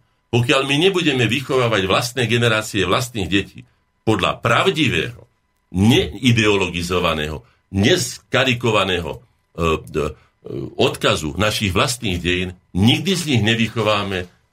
Nie že nacionalistov, alebo ja normálnych občanov štátu, ktorý dodržiava určité zásady podľa toho, ako sa vyvíjal, aký vývoj zaznamenal vo svojich dejinách, nikdy z nich neurobíme vlastne normálnych a rovnocenných, pretože keď si uvedomíme, čo do tohto vložia anglosasi, Germáni, Francúzi, e, Američania a neviem kto všetko, aby, nehovorím, že tie dejiny sú samozrejme ideologizované, mm-hmm. že sú teda idealizované a tak ďalej, ale v každom prípade ja im to neodoberám. Nech si vychovávajú svoj dorast, pretože každý by mal svoj dorast, svoje deti, veď sú to naše deti. Vychovávať pre koho? Pre Európsku úniu? Pre svetový trh práce? Hádam pre seba. Veď sú to moje deti. Ja som dokonca za tie deti zodpovedný do 15 rokov aj právne. Nielen morálne, aj právne do 15 rokov. A do 15 rokov už je dávno vytvorená osobnosť, už je vykryštalizovaná. Dokonca sa hovorí, že podstata a základ osobnosti sa vytvorí do 4-5 rokov. To znamená, že aký vzor tento človek vidí, ak vidí, že sme ľahsní a lahostáni, že nevieme oslavovať ani deň, deň vzniku Slovenskej republiky, akože povedzte mi, ktorí slovenskí predstaviteľa, aké veľké ohňostroje alebo aké veľké oslavy bývajú 1. januára každý boží rok. A to sme po 1100 rokoch obnovili svoju štátnosť ako jediný národ v Európe, čiže máme tisíc dôvodov na to, ale nám je vzácnejší Silvester a ožranina okolo neho, prepašte za tento expresívny výraz, ako to, aby sme sa zobudili a ráno o 8 boli na námestí, povedzme v Bratislave a uctili si aspoň tou hodinkou toho vytriezvenia, keď už by sme boli aj po tých šampanských, na to, že by sme si uvedomili, že sme urobili krok zo stmy do svetla, e, krok z našej anonymity do subjektivity medzinárodného práva. Veď to je obrovský krok. My sme urobili neuveriteľne veľa a pomohla nám pritom práve táto národná povaha, o ktorej, alebo národný charakter, o ktorom hovorím. No, poďme teraz na maily, lebo ich tu dosť, aby ste na tie odpovedali. Dobrý večer, želám zdravím rodáka Zoravy, veľmi ma zaujíma história Slovanov a Slovákov, preto sa chcem opýtať, v čom vidí host to, že sme žili tisíc rokov v monarchii, ktorá utláčala nielen nás, ale aj ostatné slovanské národy a v podstate jediný krát kedy si náš národ vedel vydobiť aj vlastný štát, je celkom temná škorna fašistického Slovenska. Prečo ako národ si aj dnes necháme diktovať povinnosti chodiace z únie a okrem šomrania sa na nich vlastne na nič iné nezmôžeme. Nechcem byť pesimista, ale čo nás čaká, keď sme ako národ takýto? Zaujímavá váš názor. Ďakujem a želám pekný večer. No. Predovšetkým 1.1.93, pričom som bol aj ja osobne, sme počiarkli svoj historický vývoj za stáročia našej existencie v geopolitickom európskom priestore. S jeho plusmi aj s jeho mínusmi. Píše o tom Štúr, píše o tom Jurovský, píšu o tom významné osobnosti a ja by som k tomu mohol niečo povedať. Po takom dlhom období temna sa stanú také základné, povedzme, fyzikálne, alebo aj fyziologické, alebo také logické dôsledky. Ak je človek dlho zatvorený v tme, a vyjde na svetlo. A nám sa to stalo tentokrát bez akéhokoľvek boja. Stalo sa nám to bez občianskej vojny, stalo sa nám bez predietia jednej kvapky krvi. To znamená, že skutočne sa nad nami naraz otvorila tá kazemata, v ktorej sme boli dlhé roky zavretí a rozumne sa pozreli do, do jasného slnka. Sme zmetení. Sme z mnohých vecí zmetení, dokonca mi to hovoril aj Fandel Stuhl, vysoký komisár, keď sme spolu rokovali na tému menšina a tak ďalej e, z Európskej únie, vtedajší vysoký komisár. A hovoríme, veď vy si vôbec neuvedomujete, že vy máte štát. Veď vy vôbec neuvedomujete si svoje páky, ktoré máte na naše organiza- teda orgány v Európskej únii. Veď vy nič z toho nepoužívate. Hm? Nevieme sa brániť. Skutočne sa stalo to, ja som to vtedy prirovnal k tomu, že dlhé roky sme držali v ruke len motiku a možno, že aj valašku, občas podľa toho, ktorý ako, lebo máme aj to Janošíkovské semeno, aj to podanské semeno máme v sebe. A potom sme sa naraz dostali k nazvukovému lietadlu, ktoré sme sa z akéhosi prachu všednostného dňa a zatajenia dostali medzi slobodné národy do veľkej atmosféry a lieta. A čo sme urobili? No v prvom rade sme sa pohádali, že kto bude riadiť to lietadlo. Hej, to boli veľké hádky, to vieme si, pamätáme, prvé voľby, druhé voľby, tretie voľby. Hej.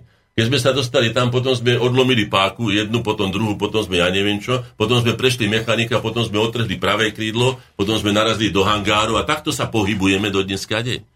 Lenže uvedomte si, že žijeme 25 rokov zhruba, alebo koľko to bolo? 93, no, no zhruba 23 rokov, hej, 22 rokov vo vlastnom štáte.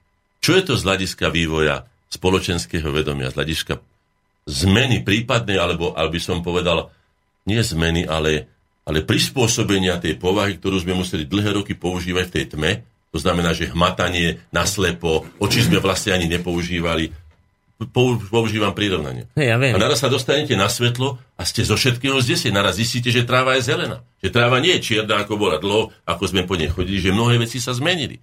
To znamená, že my nechcíme zázraky, nechcíme vystúpajme z tej ríše rozprávok a z detského sveta a povedzme si celkom otvorene.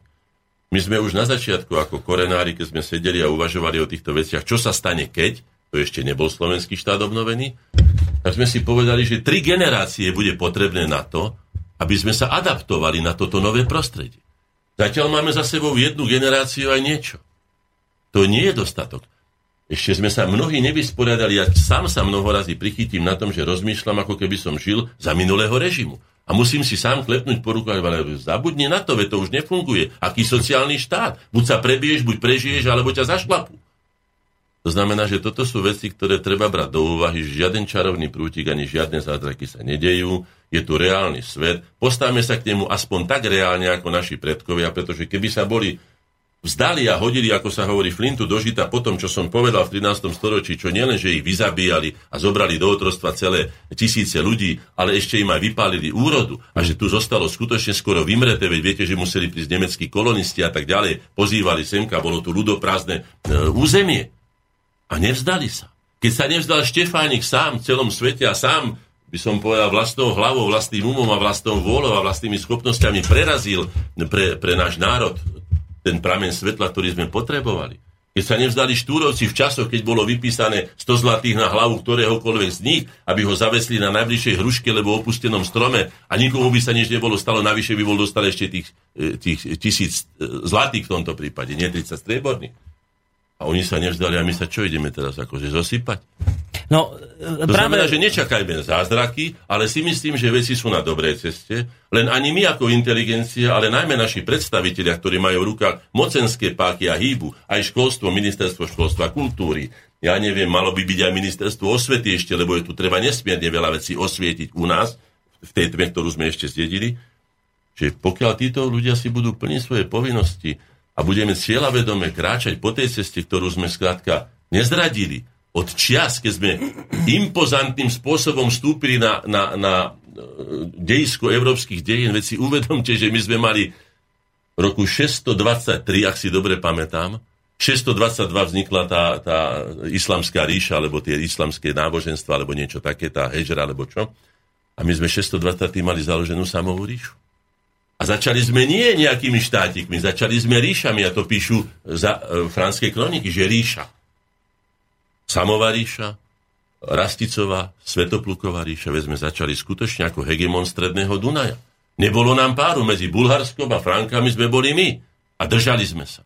Aj keď sme mali čiastočne vazlavské postavenie, to treba povedať, ale udržali sme si čas a veľkú časť svojej suverenity. Boli sme braní ako partner. Hm. A teraz sa, teraz sa ideme zosypať? No to, v súvislosti s tým dneškom už ste to načali, otázku utečencov, to je teraz jedna taká zvláštna situácia, že Slovensko, v tomto prípade aj Maďarsko, Česi a myslím Rumúni, Poliaci tí, tí nakoniec cukli, teraz trvajú na tom, že teda kvóty neuznajú. To ste zachytili, to viete. A teraz taká vážna situácia vznikla, naše mainstreamové médiá to tak popisujú, že tým, čo teraz slovenská vláda a vôbec ako Slovensko robí, že sa búri voči rozhodnutiu Bruselu podriadiť sa jeho názoru a teda prijať sem utečencov, že si do budúcna e, vytvoríme veľmi nepríjemnú situáciu a postavíme, akože naši politici stavajú Slovensko do budúcnosti do nezávidenia hodnej situácie. No. Tak toto ma zaujíma váš názor na túto vec. Ako vy to vnímate vôbec to, čo teraz naša ja vláda som spustila? jednoznačne už myslím, že povedala v dnešnom rozhovore, že je nepriateľný akýkoľvek diktát demokratickej spoločnosti. Demokratickej spoločnosti sa navrhuje isté riešenie alebo isté riešenia, a dáva sa na výber toho konkrétneho subjektu, ktorý berem ako rovnoprávny a svojprávny a zvrchovaný subjekt, aby rozhodoval o svojom osude, pretože na to sme my nepotrebovali Európsku úniu. My sme mohli pokojne zostať v sovietskom e, väzení národov, keď to tak zoberá, v uhorskom väzení národov úplne pokojne ako v bruselskom väzení národov. Ak má, nám má takto niekto diktovať. Pritom sme zažili, čo už je schopné na to, aj, aj Európska únia, ten diktát Rambuja, bombardovanie Jugoslávie už vtedy sme sa mali my spätiť a mali sme si povedať, bolo to v roku 1999, ak sa nemýlim, mali sme si povedať, veď toto je predsa hrvoza, veď toto sme my predsa nechceli, veď toto nie je naša filozofia, toto není ani náš životný štýl, ako som už dôvodil tu na. My nepatríme k predátorom, zabijakom, lúpežníkom a ničiteľom. My sme nerabovali po svete. My nemáme spoločné nič s tým. Už to, že sme vstúpili s týmito e, národmi tohto typu do spolku, je isté riziko, ale je to aj naša vina. Je to do istej miery to, čo som povedal viackrát, že istá druhoradosť, alebo nie celkom rovnoprávnosť, ako nás berú tí druhí z druhej strany, a je to oprávnené, musím povedať, že v tomto prípade majú pravdu títo ľudia. Že oni sa čudujú, však čo sú takí sprostí, veď sme ich už pohrizli sto razy, už sme im ubližili tisíc razy a oni furt nám lezú do tej istej, no nie sú hlúpi. Dajte no, sluchadla na uši, máme poslucháča na telefónnej linke. Dobrý večer. Dobrý večer, počujeme sa? Áno, počujeme, nech sa páči. Zdravím vás, pán redaktor, aj vášho hosta. Nedá mi nereagovať na vás, A chcel by som na pána hostia mi vysvetliť takúto situáciu. Áno. Ohľadne tohoto národného charakteru Slovákov. Viete čo, za 25 rokov od bývalej revolúcie niekedy začal pán Mečiar, veľká privatizácia, rozdávanie majetku, rozkradli, čo sa dalo. Áno.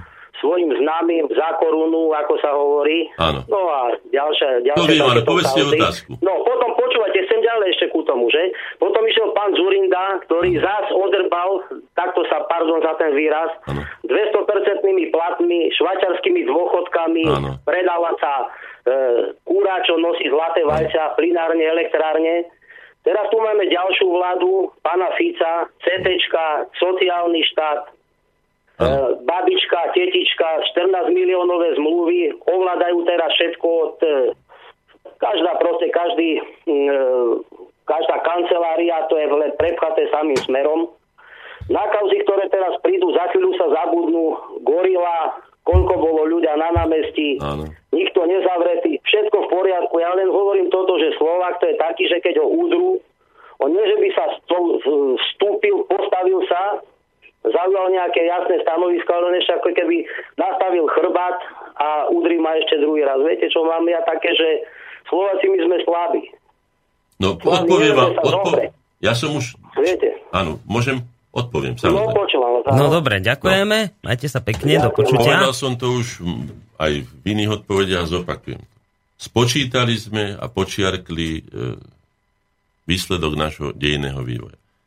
Keďže dlhé roky tu skutočne bola tá tma a nalepili sa na nás aj tie negatívne veci, ako je tá servilita, táto posluhovačstvo, strachoprdstvo a neviem aké veci, skutočne sú aj v nás. Ale ja aspoň vnímam v slovenskom národe také dva základné prúdy, o ktorých som hovoril. To je tá Janošikovská odbojná žilka, hej, a to je tá, tá, tá, tá, tá rolnícko, e, služobná, e, prispôsobivá, tak ďalej. Nazval by som to rozdiel, povedzme, medzi, medzi lipou a medzi trávou. Hej. Uh, nechcem byť taký kritický v tom zmysle, že by som sa vyčlenil, že jedni sú dobrí a druhí sú úplne na nič. Hm. To nechcem povedať, pretože my sme prežili vďaka obidvom princípom. Hej? A poviem prečo.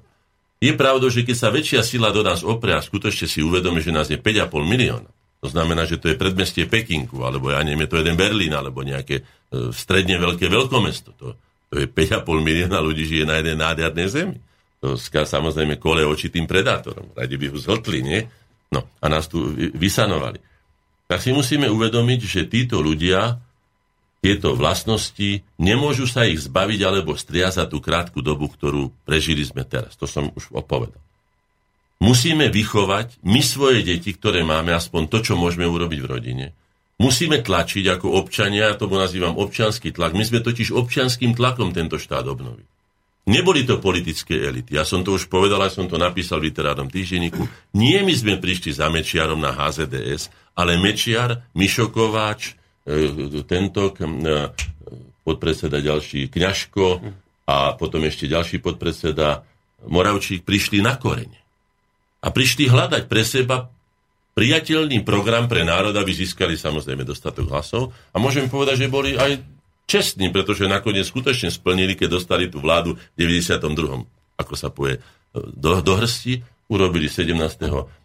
júla urobili zvrchovanosť, 1. septembra ústavu, e, rozdelil sa zákon o rozdelení federácie, myslím, z 11. či ktorého si novembra 92, a potom vyhlásenie štátu. To bolo v poriadku. My sme boli príkladom toho, ale museli sme vytvoriť občanský tlak. My keď sme robili prvé plagáty na to, že zvolávame celonárodné zhromaždenie, najprv to bolo za slovenský jazyk a potom to bolo za zvrchovanosť. My sme nevedeli, skutočne sme nemohli ani vedieť, či nám tam príde 40 ľudí alebo 40 tisíc, akože ich tam potom bolo. Celé námestie bolo plné, všetky ulice boli plné, pretože sme oslovili tento národ. Ja teraz hovorím, áno, gorila neoslovila tento národ. Tí vodcovia gorily, a preto aj keď som ja počúval niektoré tie, uh, odtiaľ tie, tie vyjadrenia jednotlivé, že treba ich povešať a neviem čo. Viete, toto je retorika, ktorá na slovenský národ neplatí. Teraz sa vrátim k charakteru slovenského národa, lebo o tom budeme hovoriť.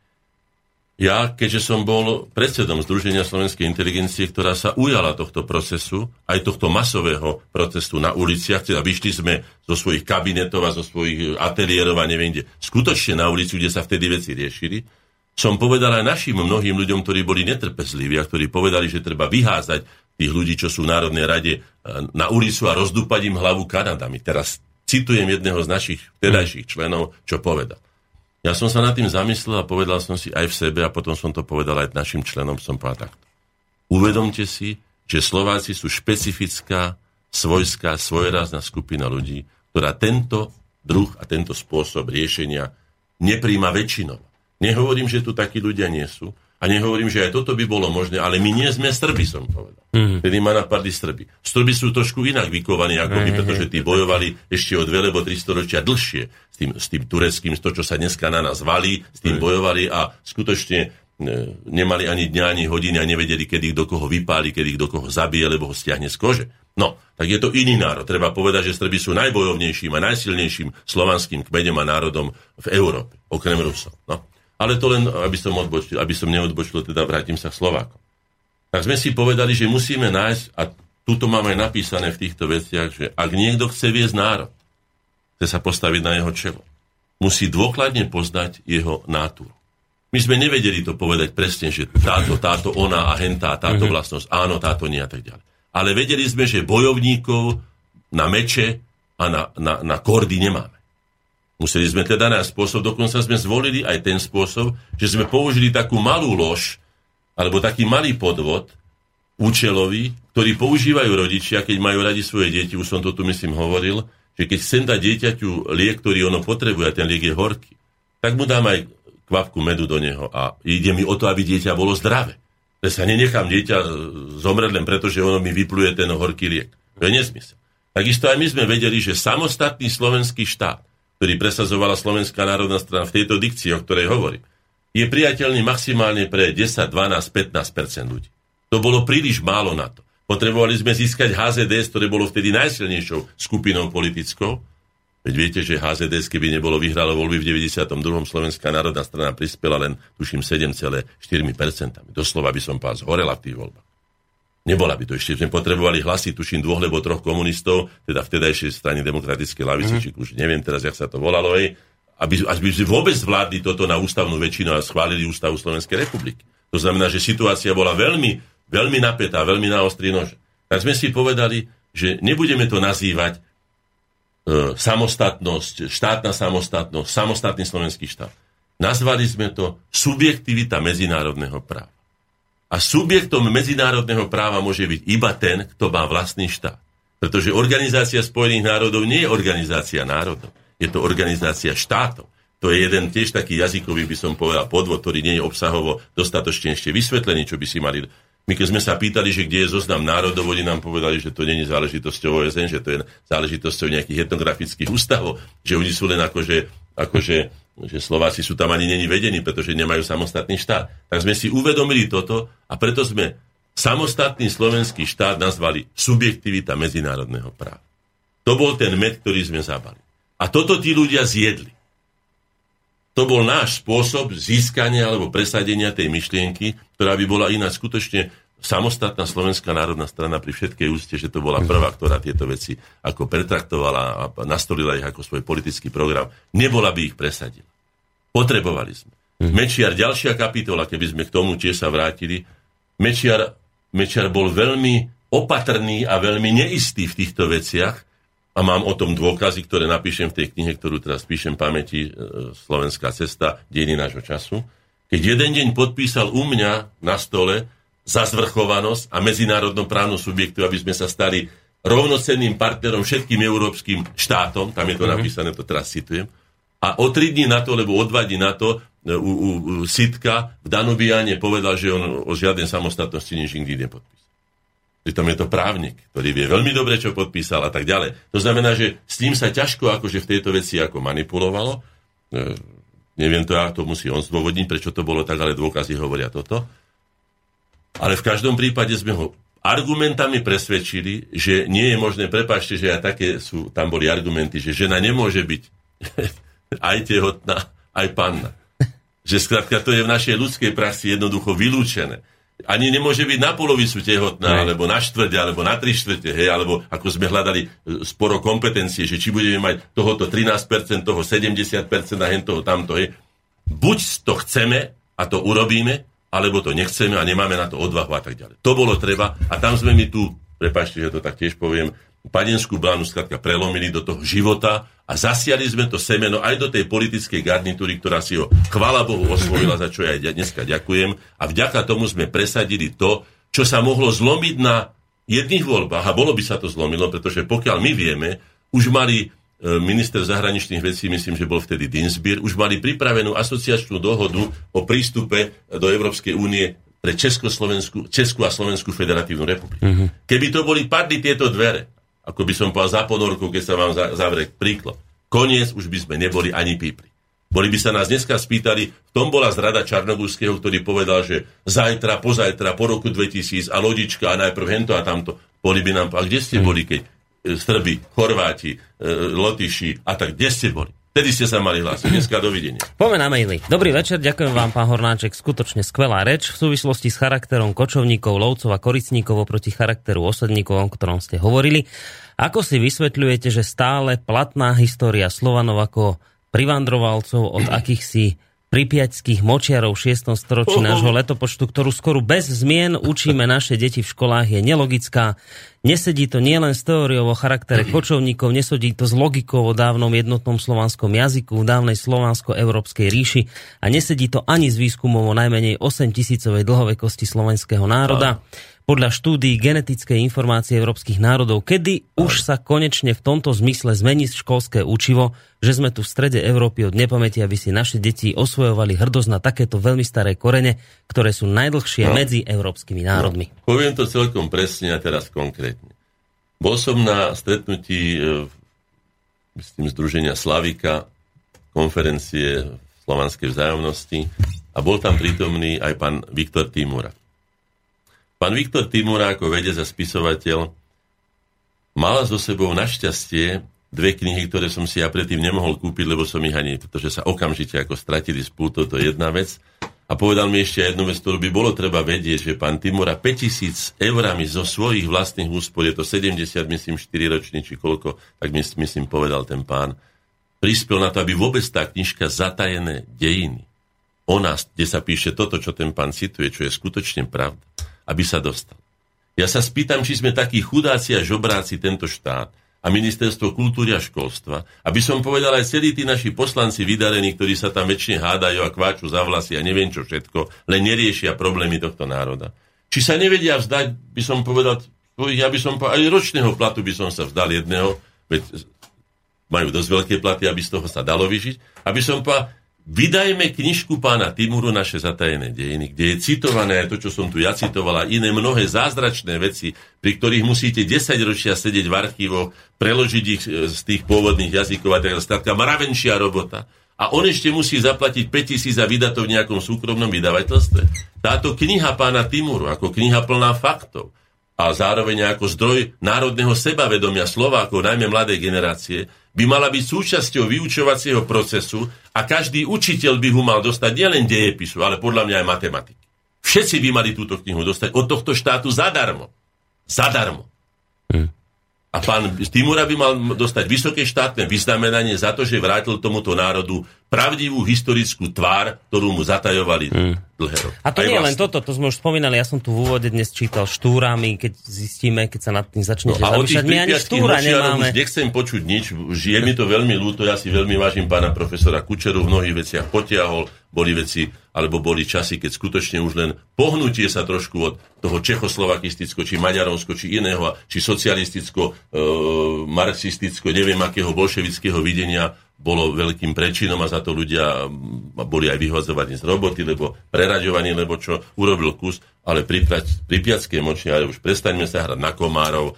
My sme tu autochtónnym obyvateľstvom od nepamäti, keď hovorím od nepamäti, to znamená od osídlenia ľuďmi tohto územia. Všetko, čo je na tomto území nájdené, či sú to stopy po, po lovcoch alebo stopy po polnohospodách, všetko sú naši predkovia, je to naše kultúrne a historické dedictvo. Sme dedičmi aj Keltov, Aerimanov, preto, čo ste vypovedali, ja na moju, ja rozhodne teda nie som celkom tá holubičia povaha, to poviem celkom otvorene. Aj vo mne je kus lovca. To znamená, že aj ja musím byť, nie, niektorí z tých mojich potomkov musia byť tí, ktorí boli kedysi aj tými predátormi alebo tými zabijakmi, aby sa obživili. Od doby, doby ľadovej a možno, že ešte aj ďalej prídeme, však teda sme neskončili výskumy, skutočne sme pôvodným obyvateľstvom Strednej Európy a dneska sa ukazuje, že nie sem prišli, ale odtiaľ to sa rozširovali naše kmene ďalej. No. Treba si prečítať knižku pána Timuru napríklad, alebo no, iné múdre. Keď sme pri tých knižkách, ja som len chcel povedať, že my dokonca ani štúra nemáme knižne vydaného a to ten e, napísal dosť tých diel, ale teraz som zachytil, že vyšlo knižne Slovanstvo a svet budúcnosti. Takto. Nemáme ho dostatočne vydaného. K tomuto ja som tú knižku ešte nečítal, ale slúbili mi ju, že mi ju teda dajú. V tom zmysle, že urobil sa tam jeden taký prešľap, ktorý sa nerobí v literatúre prekladu. Je preložená z ruštiny. Štúr napísal E, túto knihu Slovanstvo a svet budúcnosti v Nemčine, napísal ho pre chorvátsky, nemecký, čas, nemecký teda píšuci časopis. Pôvodne preto ho napísal v Nemčine. Ja si myslím, že s úctou aj k pravde, aj k štúrovi a tak ďalej, by sa mala preložiť tá knižka z pôvodného textu, teda nie z ruštiny. Mm pretože je pochopiteľné, ak sa preložila z ruštiny, lebo Rusi, keď ju vydali, a keďže tam Rusom je, aj v mnohom prípade je trošku tak aj romanticky idealizovaný ten vzťah ku Rusom, alebo, alebo tá ich úloha, Takže nemusí to byť celkom pravda a my nemilme my svoje generácie, buďme natoľko čestní a pravdiví a uvedomme si, že sme jedným z mála národov, ktorý nepotrebuje vyklamávať svoje dejiny. Nepotrebuje ich ideologizovať. Stačí, keď ich povieme také v tej pravde, ako sa skutočne odohrá. Ideme si zahrať pesničku, ja vám cez pesničku ukážem tú sochu e, Štefánika v Leviciach, lebo mi to poslal poslucháč. Teda je to katastrofa podľa mňa. Z toho, čo som videl, to vyzerá jak žaba podľa mňa chudák. Odroháčo.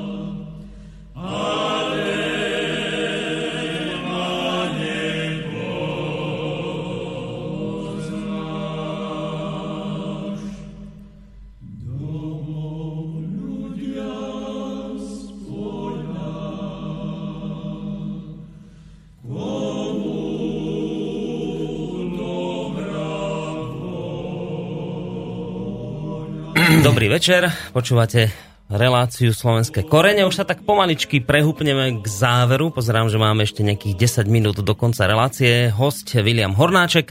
Máme tu plno mailov. Videli ste tú fotku, ukázal som vám, ktorú nám poslal Jano Zlevic. Čo vravíte na toho Milana? Katastrofa. Hrozne to vyzerá. No, je to, to nemá nič spoločné s tým, čo je obsahom Štefánikovho posolstva pre naše slovenské dejiny. Hmm. No, poďme na maily, lebo tých je tu naozaj požehnanie. Tomáš píše, že aký má host názor na Mariana Kotlebu, to prvá otázka. Ano. A druhá, že chcel by, aby ste vymenovali troch politikov, ktorí sa podľa vás najviac, alebo ktorí podľa vás najviac urobili pre Slovensko po roku 89. Po roku 89, no, to sú konkrétne. No, tak tomu Marianovi Kotlebovi. Ja som sa s pánom Kotlebom stretol raz osobne, bol u mňa v ateliéri so svojím, tak ho nazval, pobočníkom A boli u mňa, nemôžem povedať, že skoro aj dve, alebo tri hodiny. Bolo to roku 2004, keď sme obnovili Slovenskú národnú stranu, keď sme e, Slovenskú národnú radu na Devíne, tou devinskou prísahou, a on mal záujem tam prísť. Ja som mu vtedy povedal, že nemôžem proti tomu nič, že nikoho nevylučujem, že to má záujem, nakoniec prišlo 183 ľudí, mm. ale som ho poprosil, celkom myslím s argumentami, ktoré aj pochopil, pretože potom neprišli, že žiadam, aby neprišli v tých uniformách, takých ako sú teda v tých Kanadách a v tom všetkom, ale aby prišli ako civilne, pretože tam budú, bol tam profesor Kučera, bol tam Ladislav Ťažký, bol tam, ja neviem, Julius Binder a ďalšie osobnosti, ktoré som povedal, že predpokladám, že keby tam nadúpali s týmito Kanadami a s tými zástavami a s tým všetkým, že sa mi polovica ľudí zdvihne a pôjde preč. Mm. Pán Kotleba by som povedal takto. Je to odvážny mladý muž, ktorý má svoju predstavu o slovenskej politike, mnohom prípade a vo väčšine prípadov veľmi správne formuluje našu problematiku, to by som mu skutočne krivdil. Považujem ho za úprimného slovenského vlastenca, človeka, ktorý skutočne to myslí dobre so slovenským národom. Mám len jednu výhradu, a tu som mu povedal aj teda ako do očí, že niecelkom si uvedomuje, komu chce byť na čele, alebo komu chce veriť, to, čo som už dneska povedal. Keby som bol na čele Srbov, tak môžeme ísť na bodáky. To by sa, hovorím samozrejme v skratkách. Mm. Keď budem na čele, ja neviem, koho by som tak ako prirovnal, povedzme, ne, tých zase nepoznám. No musím povedať len Slovákov, tých poznám ako tak, hej. O Srboch viem, čo si mám ísť, tak so Slovákmi to isté nemôžem urobiť ako so Srbmi. To znamená, že tak ako sme my museli nájsť spôsob, to znamená, že sme museli prestať kričať, že všetkých komunistov treba obesiť a že ja neviem, ako kričal pán Kolár alebo iný, alebo e, ja neviem, Češi do Prahy, Maďari za Dunaj. Toto nie sú heslá, ktoré by rezonovali v slovenskej spoločnosti. Keby boli storazy pravdivé, alebo storazy by sme mali opodstatnenie ich používať, nemôžeme ich používať celkom praktických dôvodov ako generál, ktorý si uvedomuje, že má chlapov s takou a takou morálkou bojovou, tak ich môže poslať na bodáky, alebo ich môže poslať do ústupu, alebo ich môže poslať do zákopovej vojny, alebo ich môže poslať do, ja neviem, iných variant mm. vojny, ale musí skutočne rešpektovať, že ja nemôžem obranára, a my sme väčšinou obranári, e, poslať do útočnej vojny. V tom sa podľa môjho názoru pán Kotleba míli, dlhšie som sa s ním, alebo dávno som sa s ním teda nevidel, bol by som aj rád, keby sme si mohli vyjasniť veci, pretože je presa odo mňa o nejakú, by som o nejaké tie roky, myslím, že aj 10 ročia mladší, a ja všetkých týchto ľudí, ktorí majú, by som povedal, dobrú, e, dobré úmysly so slovenským národom a chcú mu pomôcť, považujem obrazne povedané za svoje deti. To znamená, že ja nemôžem povedať, že do čerta to robí somariny, alebo toto nerobalo. Rád by som sa porozprával s ním na túto tému, ako to vidia, prečo to robí, ale hovorím znovu, myslím si, že jeho úmysel je dobrý, tak ako si myslím, že aj Janov Slotov úmysel bol dobrý, ale jeho spôsoby neboli dobré. Uh-huh. To poviem celkom otvorene, pretože nechal sa zbytočne nachytať, e, nechal sa vyhecovať, nechal sa rozčúriť, nechal sa a potom urobil veci, ktoré možno aj lutoval, možno, že za, za hodinu alebo čo. Tu si musí človek uvedomiť, mali sme vodcov, ktorí to vedeli a treba sa od nich poučiť. Medzi nich patril aj Štúr, aj Hurban. Hurban bol horúcejšia hlava, nepomerne ako Štúr, ale za Štúr mal natoľko autoritu, že udržal Hurbana na úzde, aby sa nerobili nejaké, by som povedal, výlomeň. Aj keď to nevždycky vyšlo. Takisto si treba uvedomiť, že Hlinka bol ten človek, samozrejme, dneska už farár nemá tú autoritu, ako má. Dneska už by Hlinka nepochodil. Aspoň nepochodil by tak, ako pochodil vtedy u toho pospolitého slovenského robotného kresťanského ľudu, ktorý mal k dispozícii, na ktorý vedel presne nájsť ten kľúč, ktorým ho odomkol. Je taká jedna pekná pesnička, ja si ho ctím a k tomu by som teda odpovedal aj pánovi Kotlebovi alebo všetkým ostatným, už som to teda aj povedal. U každému zámku je kľúč. To je taká staršia pesnička. Mm. Hej?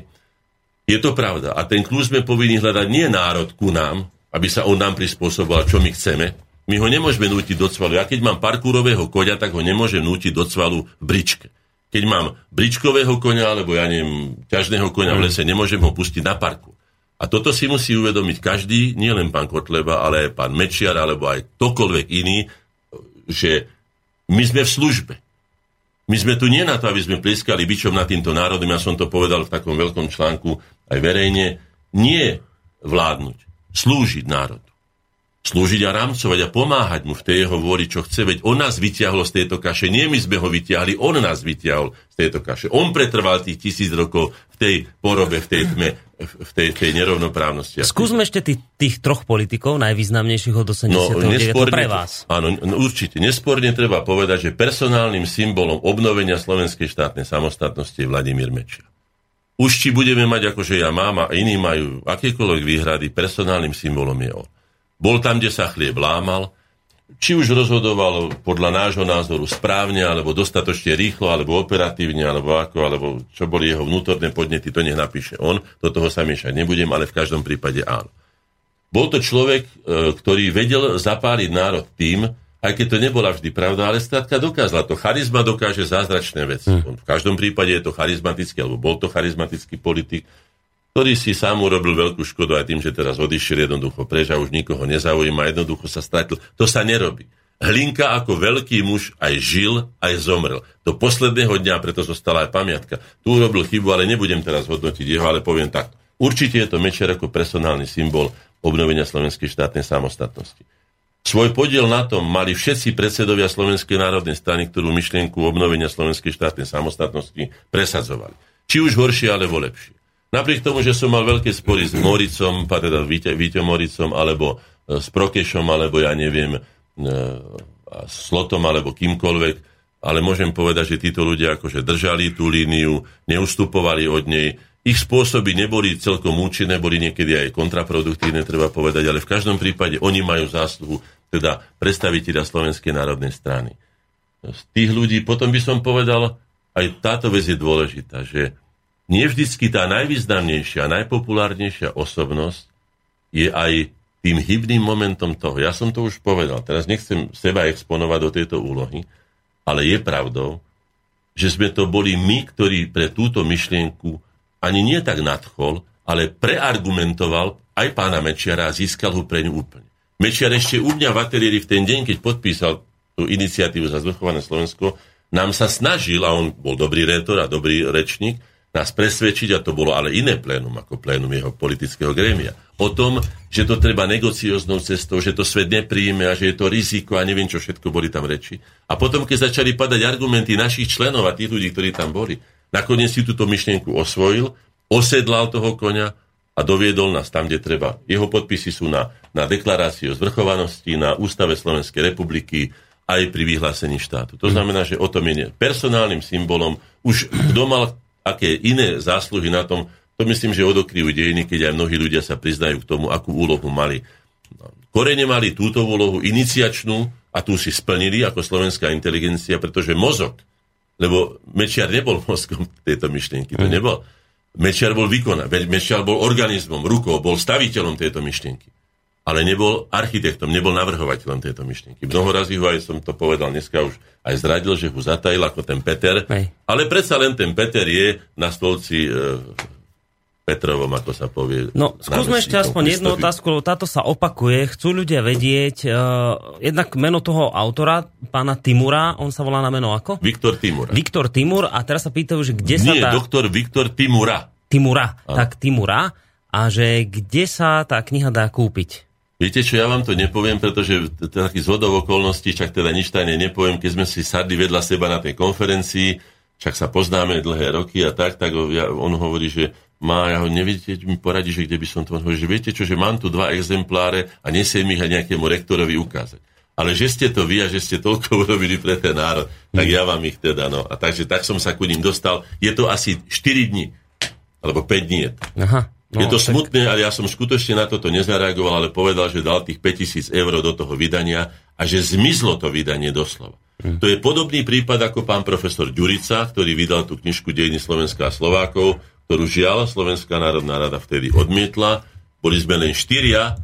E, Brňák, zopakujem to, Brňák, Hofbauer, Smolec a Hornáček, čiže ja, ktorí podporili túto knihu ako pomocný materiál pre pedagogický proces pri výučbe a výchove našich detí. Čo považujem za tragické, pretože vtedy vládla, to bolo tuším v 90. ja neviem, 6. 7 vládla tzv. národná koalícia. Dobre, treba ale pre objektívnosť povedať, že pri mene Ďurica sa mnohí historici chytia za hlavu a povedia, že to je protisovský uh, historik, Ďurica vnúk a títo. Ale toto nemá s tým nič spoločné. Počkaj, pán profesor Ďurica je riadným profesorom východných dejín na jednej z významných európskych univerzít.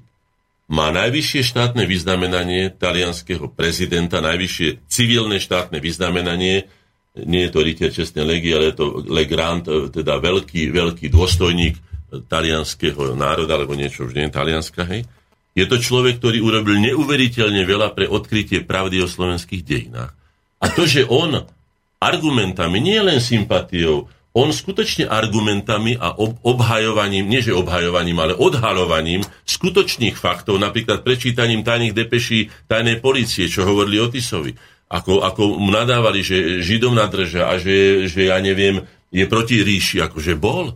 Veď on povedal, my nepotrebujeme národný socializmus. My máme svoj vlastný, slovenský, za Boha a za národ socializmus, alebo sociálnu problematiku, alebo sociálnu, sociálnu e, doktrínu riadenia štátu. Okrem toho veci treba povedať, že Hitlerov režim bol novopohanský, to nemalo s kresťanstvom nič spoločné, to si treba povedať, že tam sa vrátili kde si do ríše Ribelungov a neviem čo všetkého. Takže pozor, nemožno takto pána, pána Ďuricu v žiadnom prípade hodnotiť, je to jeden z najvýznamnejších historikov spolu s pánom Vnukom, odkryli práve tú časť slovenských dejín, ktorá bola tabuizovaná, to znamená dejiny slovenského štátu, alebo prvého slovenského štátu 1939 a tak ďalej, ale aj iné dejiny, povedzme dejiny komunistického režimu, ktoré boli zakázané robiť. Títo ľudia urobili skutočne obrovský kus roboty, čo sa týka pravdy, historickej pravdy, nielen svojich názorov.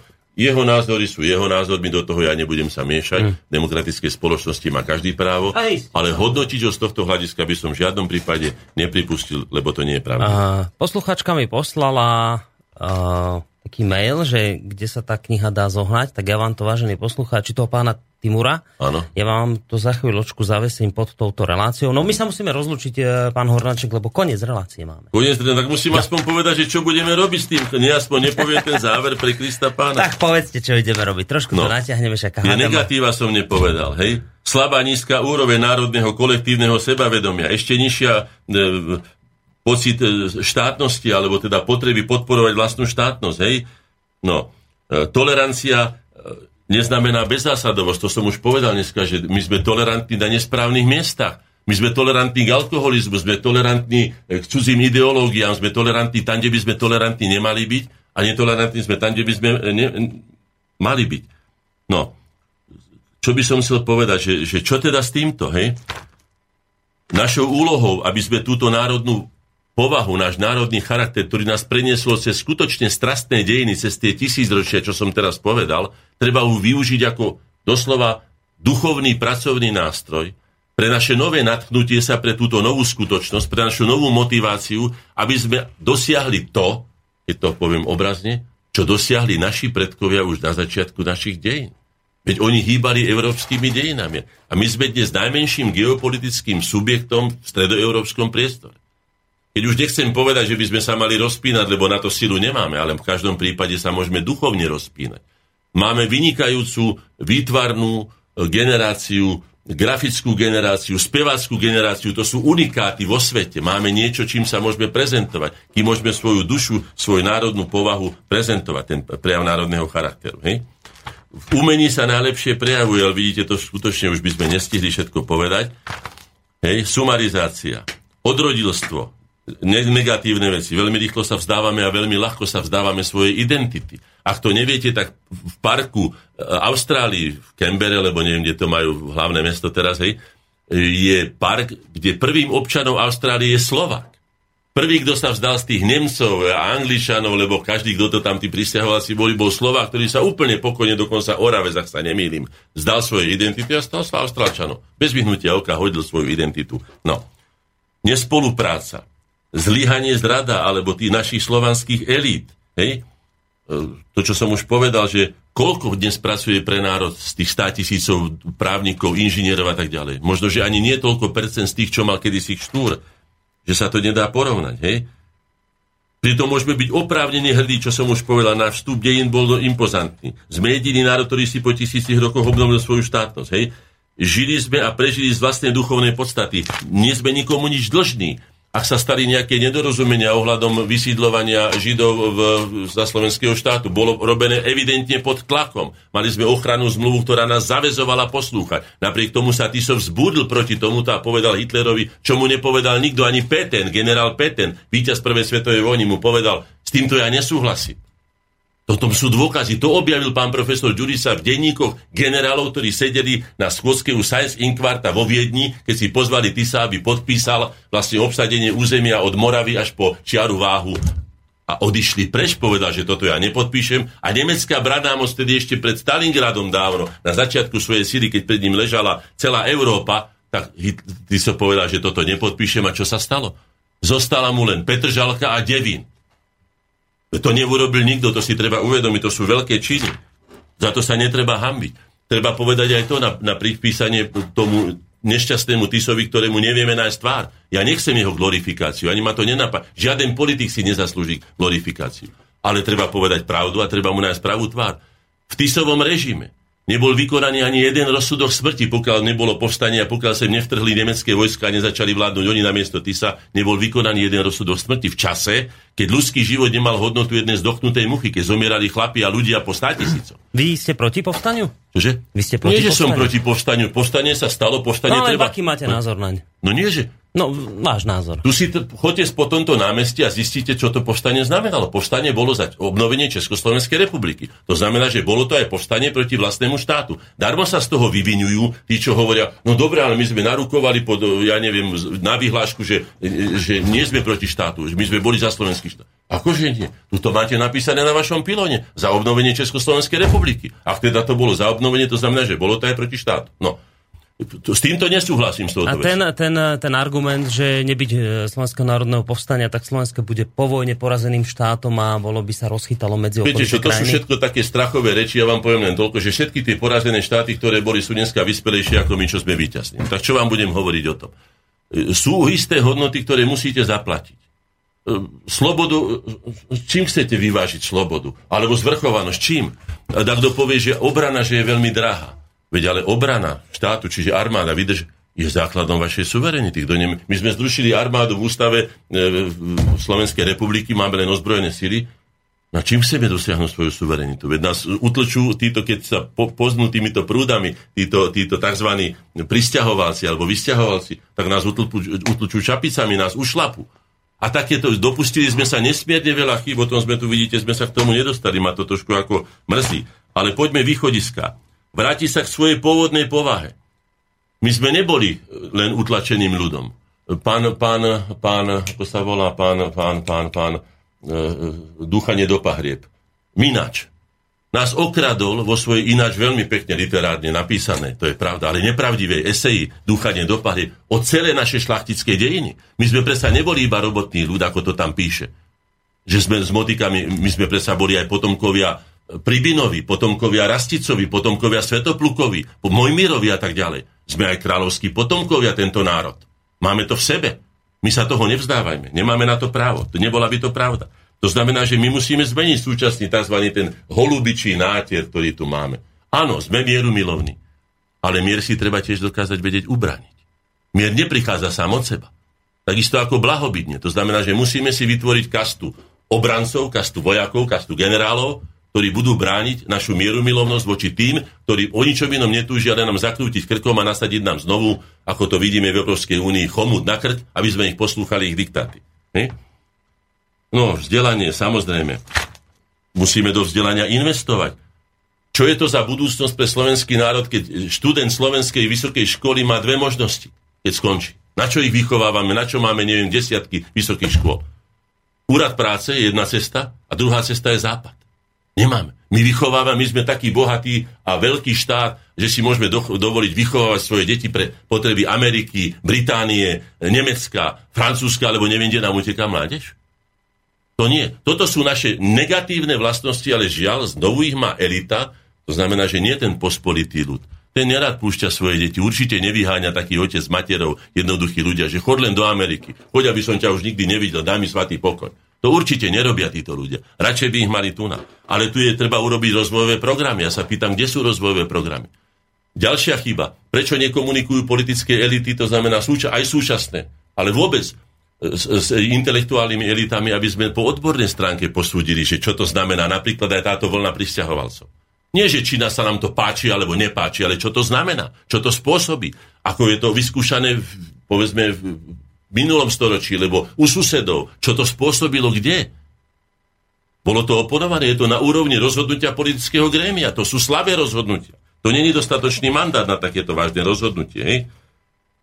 Čo potrebujeme? zachovať si vôľu byť slobodný, žiť ľudsky dôstojne a úspešne. Na to máme právo. To je základné právo každej živej a ľudskej bytosti. My sa toho nesmieme vzdať. Musíme zabezpečiť svoju zvrchovanosť v rozhodovaní o sebe a svojich veciach.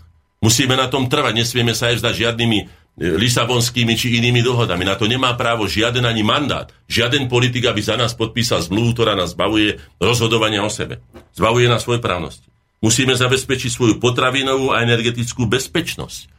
My sme, odkáz- my sme nezávislí. My sme už dneska odkázaní na to. Oni nepotrebujú s nami vojnu robiť tento západ, čo som povedal. Tento koristinský západ, ktorý od, e, od, od Karola Veľkého od 8. 9. storočia po nás ide a hádže nám na, na krky ten chomút.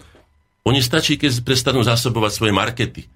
Skončilo. Dovidenia. Pozajtra budeme na kolenách ich prosiť. To znamená, kto sa tu stará o potravinovú energetickú bezpečnosť? V čase, keď je kontaminované, ja neviem koľko percent svetovej pôdy, ktorá sa už nedá používať na polnohospodárske účely, my predávame svoju vlastnú zem, Veď je to trestné, to je, to je vlasti zrada. Ale to robia pospolití obyčajní ľudia, toto nie je otázka elity. Ale sú dohnaní takýmito sprostými, lebo nemajú dostatočnú osvetu a ďalšia vec sú utlačení, takže bol tento národ bol predsa okradnutý. Viete, čo je budúcnosť tohto národa, keď teda som už aj kritický a poďme do tých negatív? Uh, uh, uh, No, vykradnutý štát, no nie, ja to mám presne ja, povedať, som to chcel len povedať, hej? Uh, okradnutý národ, vykradnutý štát a zničená ústava. Naša ústava už nie je ústava z roku 1990. My sme sa vzdali svoje suverenity na prospech Európskej únie a na prospech miestnych samozpráv a vyšších územných celkov. Tento štát už má len zbytky, už len Frankfurtce suverenity. To je tiež jedna z vlastní zdá, ktoré sa dopustili e, pán Kresák, Oros, Šimko a Hrušovský veľkou novelou ústavy roku 2001 vo februári. Pamätáme si tieto veci, veď nevieme, kde sú tie rezy do nášho života, kde nám púšťajú žilov, kde nás ožobračujú, priškrcujú, sme mladý, sme mladý štát, sme starý národ, ale mladý štát a potrebujeme žiť. Čo potrebuje dieťa? Potrebuje nie, že dva prstníky, aj štyri prstníky by bolo, len aby rástlo. A my chceme ísť na reštriktívnu politiku? Chceme si uťahovať opasky? Ďalšia otázka tolerancie. My chceme rozdávať svoj majetok nejakým utečencom a tak ďalej. Ja sa spýtam, a máme na poriadok svoje deti? Máme nakrmené svoje deti, máme ich dostatočne vzdelané, sme schopní ich stabilizovať doma, keď nám uteká, som to minule myslím, že čítal okolo 200 alebo 300 tisíc mladých ľudí, lašuje po svete a nebuduje svoj vlastný štát? To si kto môže dovoliť? Nikto. To je obrovské percento z naše, to je naša budúcnosť. Hej? A potom samozrejme hodnoty ako život, jeho pokračovanie, rodina, rodičovstvo, vlastný hodnotový systém, ochrana hodnot a ochrana územia, vlastná armáda, kooperujúca e, so spriateľenými armádami a používaná výhradne na obranu štátu. Veď my sme sa nechali vtiahnuť, čo my máme čo hľadať v Afganistane. Aké máme záujmy v Iraku. Žiadne, ani z toho nič nemáme. Je tu lacnejší benzín alebo niečo? Ste to zaznamenali? Nie je. Nič z toho nemáme, len hambu, dokonca títo ľudia si zdôvodňujú, keď my povieme, však my sme vás nebombardovali. No síce ste nás nebombardovali, ale ste v NATO a dávate peniaze na to, aby nás bombardovali hentam. A tento flek nedokážete prekonať. Je to bohužiaľ tak. My sa dali do svorky ľudí, ktorí sa takýmto spôsobom správajú voči svetu. Hej? A cieľom, a poviem to už naposledy, lebo skutočne, keď už vidím, že to máte tak akože napnuté, naplniť zmysel svojho života podľa vlastných predstav, potrieba požiadaviek. To znamená žiť plnohodnotný, osobný aj národno-štátny život podľa seba. Prečo preberáme cudzie ideológie? Európska únia nie je našou ideológiou, nie je našim projektom, preto nám nemôže slúžiť. To je celkom logické. Každý, kto robí projekt, robí ho predovšetkým pre seba. A ja keď som maloval obrázky, som ich robil predovšetkým pre seba a pre tých, ktorým sa páčili. Ale, ale nerobil som akože na objednávky.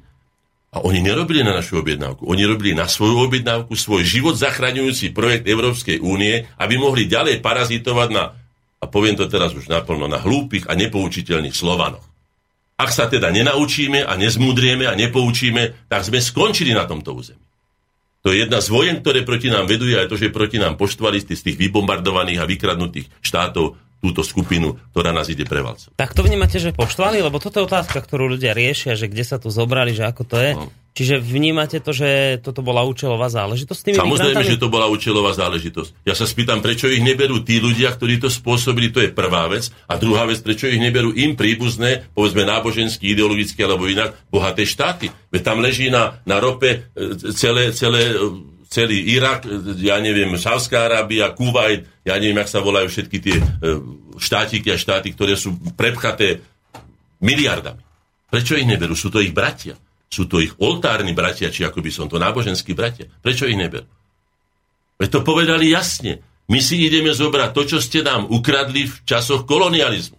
To povedali, veď to ide internetom sa vyjadrujú o tom kompetentní ľudia, nie že hociakí žobráčkovia. No a čo vravíte na argument, keď e, sa tu tvrdí, to ma ešte just zaujímavé vo vašom prípade, že sa tak všeobecne tvrdí, že, že tá migrácia má aj do, dobrú stránku veci a to v tom, že sa nám tu doplní demografická diera, ktorú máme, lebo my tu už v Európe, keďže sa máme tak, ako ja sa, sa máme... Ja už... som to hovoril aj Mečiarovi. Pán Mečiar, pri každom rozhodnutí, pretože sme na čele národa, sa treba spýtať na jednu zásadnú vec, pretože nerozhodujeme o sebe, o Vilovi, lebo o Jožovi, lebo o Mišovi, ale o národe. Hej? Sa treba vždycky spýtať. Áno, ale za akú cenu? Aj keď kupujete vy, niekde idete, povedzme, topánky, tak neviem, koľko vy máte peňazí, ale ja sa musím dobre pozrieť, koľko to je aj keď dokonca idem lek- do lekárne, tak sa musím spýtať, že čo to stojí, že či náhodou toľko peňazí aj mám. A teraz je to duplom e, náročné, keď vidíte, že ten národ tu na čaká, že ako sa ten človek rozhodne a čo mu to spôsobí. Tak naše deti utekajú robiť do cudziny, nevieme pre nich nájsť. Čo im chceme ponúknuť?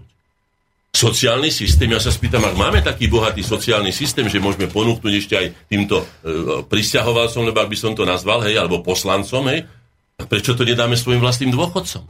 Prečo to nedáme do zdravotníctva, ktoré nie je schopné e, slušným spôsobom obslúžiť tých ľudí, ktorí si odrobili celý život na blahobite tohto národa alebo na jeho statuse, ktorý má?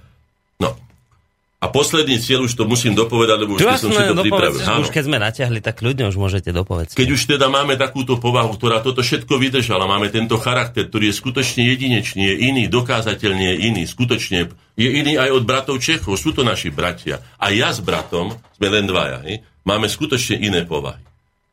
Aj charaktery možno by som, keby som išiel ďalej, hej, ale áno, určite. Rozhodujeme sa inak, ako, ako na tú istú vec sa dívame inými očami. Mm. To znamená, je to právo, takže sme takí. To znamená, a konečným cieľom použiť teda tento nástroj, tento duchovný nástroj nášho napredovania je čo? Vytvoriť životaschopný a konkurencieschopný systém vlastného života, ako živý organizmus. Pre mňa je skutočne ponižujúce a nepriateľné, aby som ja bol odkázaný na to, aby mne niekto naprojektoval vlastný dom, aby mi sadil v záhrade to, čo on si myslí, že je pre mňa dobré a nepýta sa ma, či mne to vyhovuje alebo nevyhovuje, aby mi povedal, že nebudem ja tu mať slovenského čuvača, lebo ja neviem prečo, ale budem tu mať nemeckého očiaka, alebo tu budem mať anglickú doku. Že nebudem si robiť brinzové halušky, alebo ja neviem, nebudem jesť sír, ale budem jesť knedlíky, alebo budem... Toto je nepriateľné. To je nepriateľné nielen z hľadiska ľudskej dôstojnosti, ale z hľadiska demokratického princípu komunikácie, o čom som hovoril medzi rovnoprávnymi a rovnocennými subjektami. Na to sa tu odohrala tá tzv. revolúcia alebo ten tzv. prevrat, že sme chceli ten totalitný režim zmazať a povedať si, tak takto sa to nedá direktívne, že budeme každému povedať, kedy sa má usmievať, kedy sa má dobre cítiť, kedy ja neviem, čo má robiť. Hej? Takže pozor. To znamená, že vlastný štýl života, ako živý organizmus, prirodzene vyplývajúci z nášho národného charakteru, našich potrieb a našich záujmov. My sa nehambíme povedať to, čo každý robí, že predovšetkým žijeme pre seba, predovšetkým konáme pre seba, pre svoje dobro, pre svoju budúcnosť, to je samozrejme. Núti nás do toho okrem iného aj samotný základný inštinkt ľudskej a živej hmoty vôbec, a to je put seba záchod.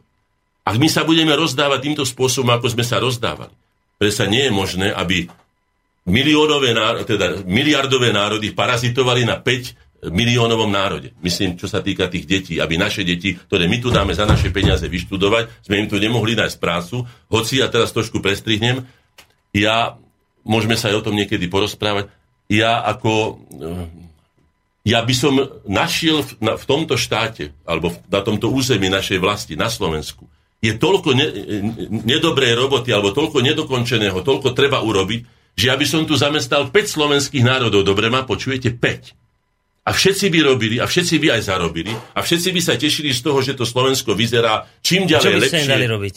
To nie, čože? Čo by ste im dali robiť? Viete čo, pochoďte sa pozrieť do lesa. Podrite sa, aké sú chodníky, na, na, viete, aká je tu vnútorná zadlženosť. Choďte sa pozrieť na chodníky a ulice do stredu mesta Bratislave. Staré historické mesto, bývalé korunovačné mesto Uhorského, 300 rokov, hej? A rozpadajúce sa chodníky, nenatreté zábradlia, kandelábre, špina, a tak ďalej. Veď to sú hrozné veci. Ja sa musím hambiť sám ako človek, ktorý som tu aj jeden z tých, ktorí by sa mali byť ako hrdiť. Veď to mesto Slo- Bratislava samo o sebe má neuveriteľne krásnu históriu a veľkú históriu. Ako sme teraz zistili, my ho ideme zabetonovať garážami na, na Bratislavskom hrade. Miesto, aby sme povedali, áno, je v nás aj kvapka kelskej krvi a aj kvapka rímskej krvi. Veď ak sa by, by sme sa mali za to hambiť. Ale sme Slovania, hlásime sa k tejto kultúre, k tomuto jazyku a tak ďalej. A my to ideme zabetonovať. Keď som bol v Bone v Nemecku, tak majú na veľkom námestí takú, takú sklenú, taký sklený dekel a tam ukazujú v takej diere, že tam kedysi bolo akési sídlisko, neviem ko.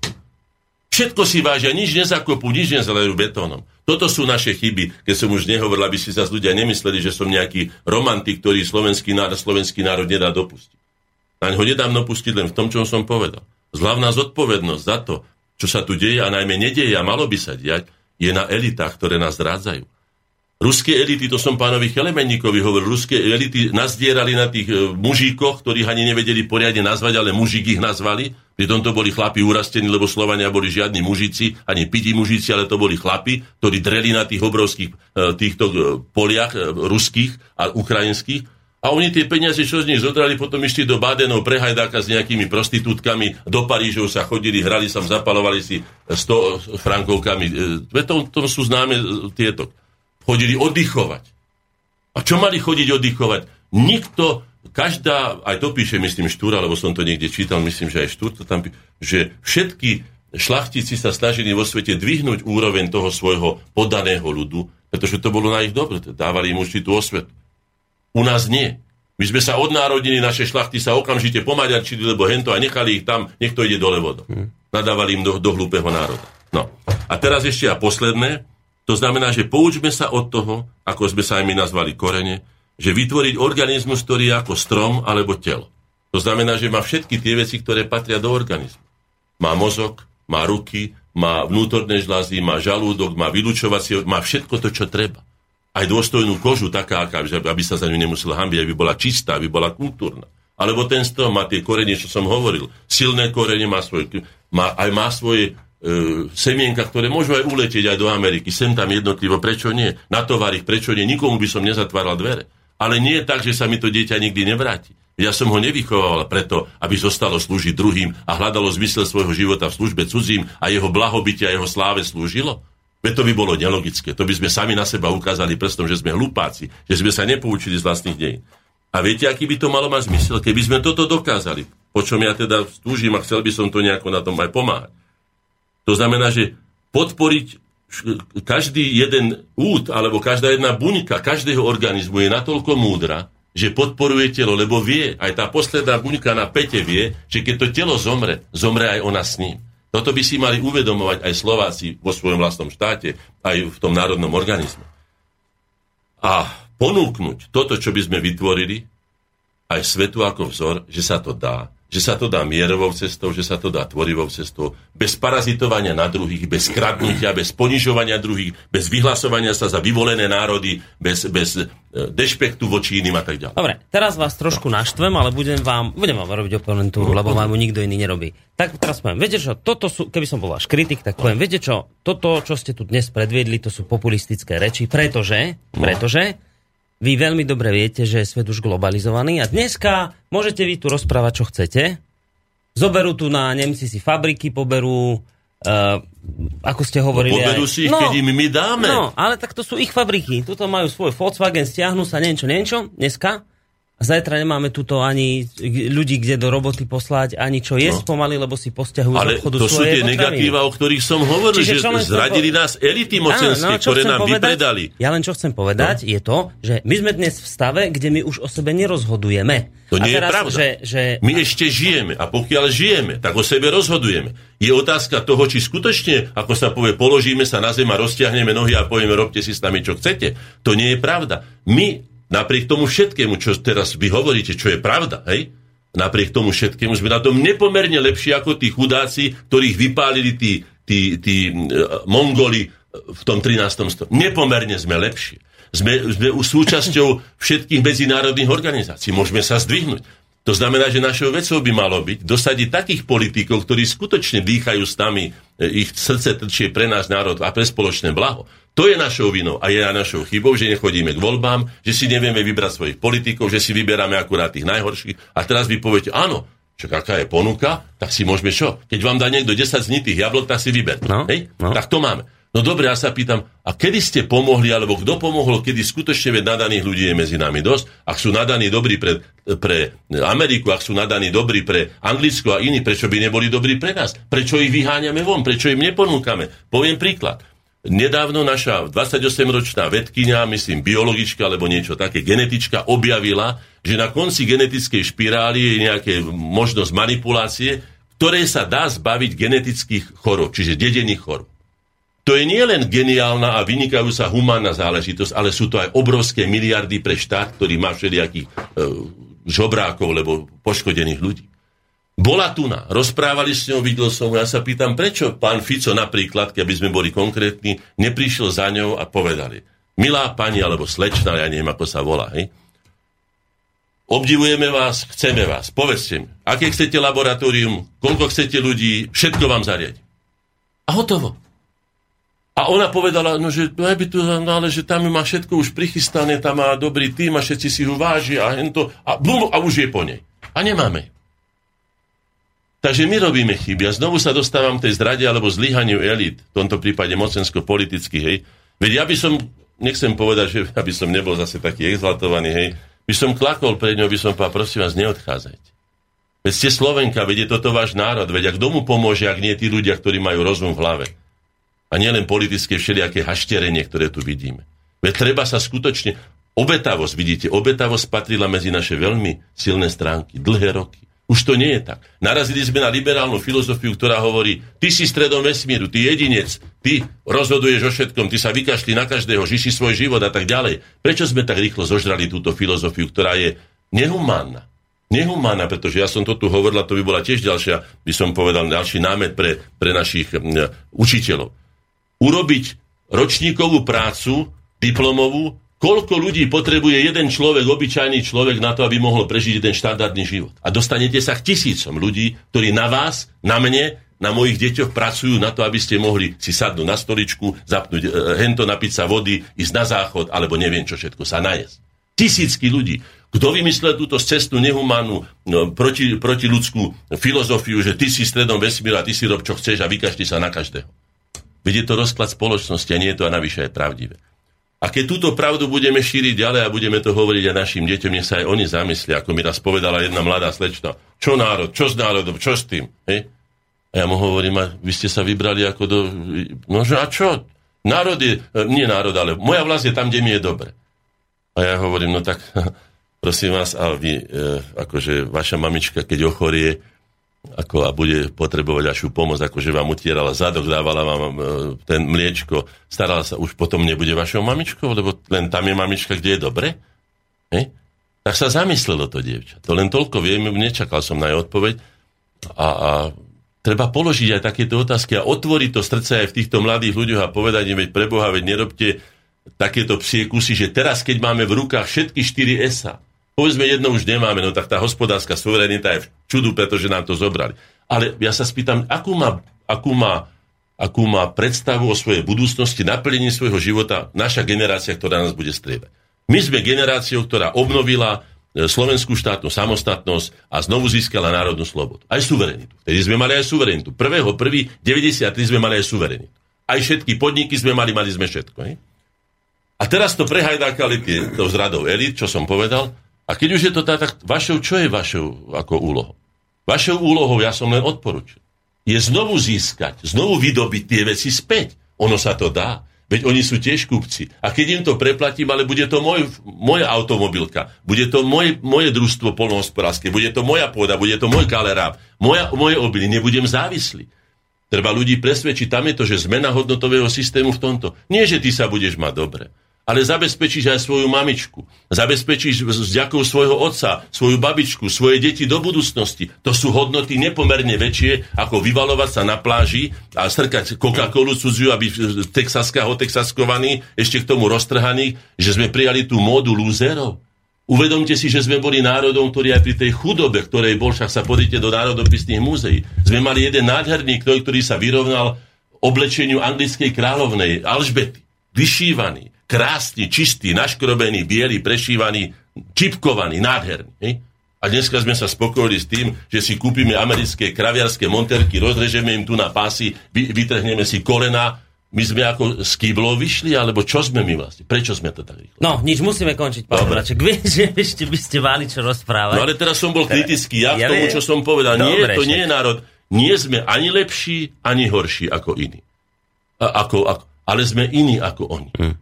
A uvedomme si, že to, čím sme iní, na tom postavme svoju budúcnosť a nenechajme si vnútiť cudzie, čo nám oni vnúcujú. Tak, toľko na dnes z predlženej relácie Slovenské korene, no a s pánom Hornáčkom sa samozrejme ešte budeme počuť, lebo ďalšie relácie s ním samozrejme plánujeme minimálne raz mesačne. Na dnes toľko, majte sa pekne, ešte pekný zvyšok večera a príjemný víkend vám pre Boris Koroni spolu dobré, s Williamom ja Hornáčkom. Do počutia. Táto relácia bola vyrobená vďaka vašim dobrovoľným príspevkom. Ďakujeme za vašu podporu.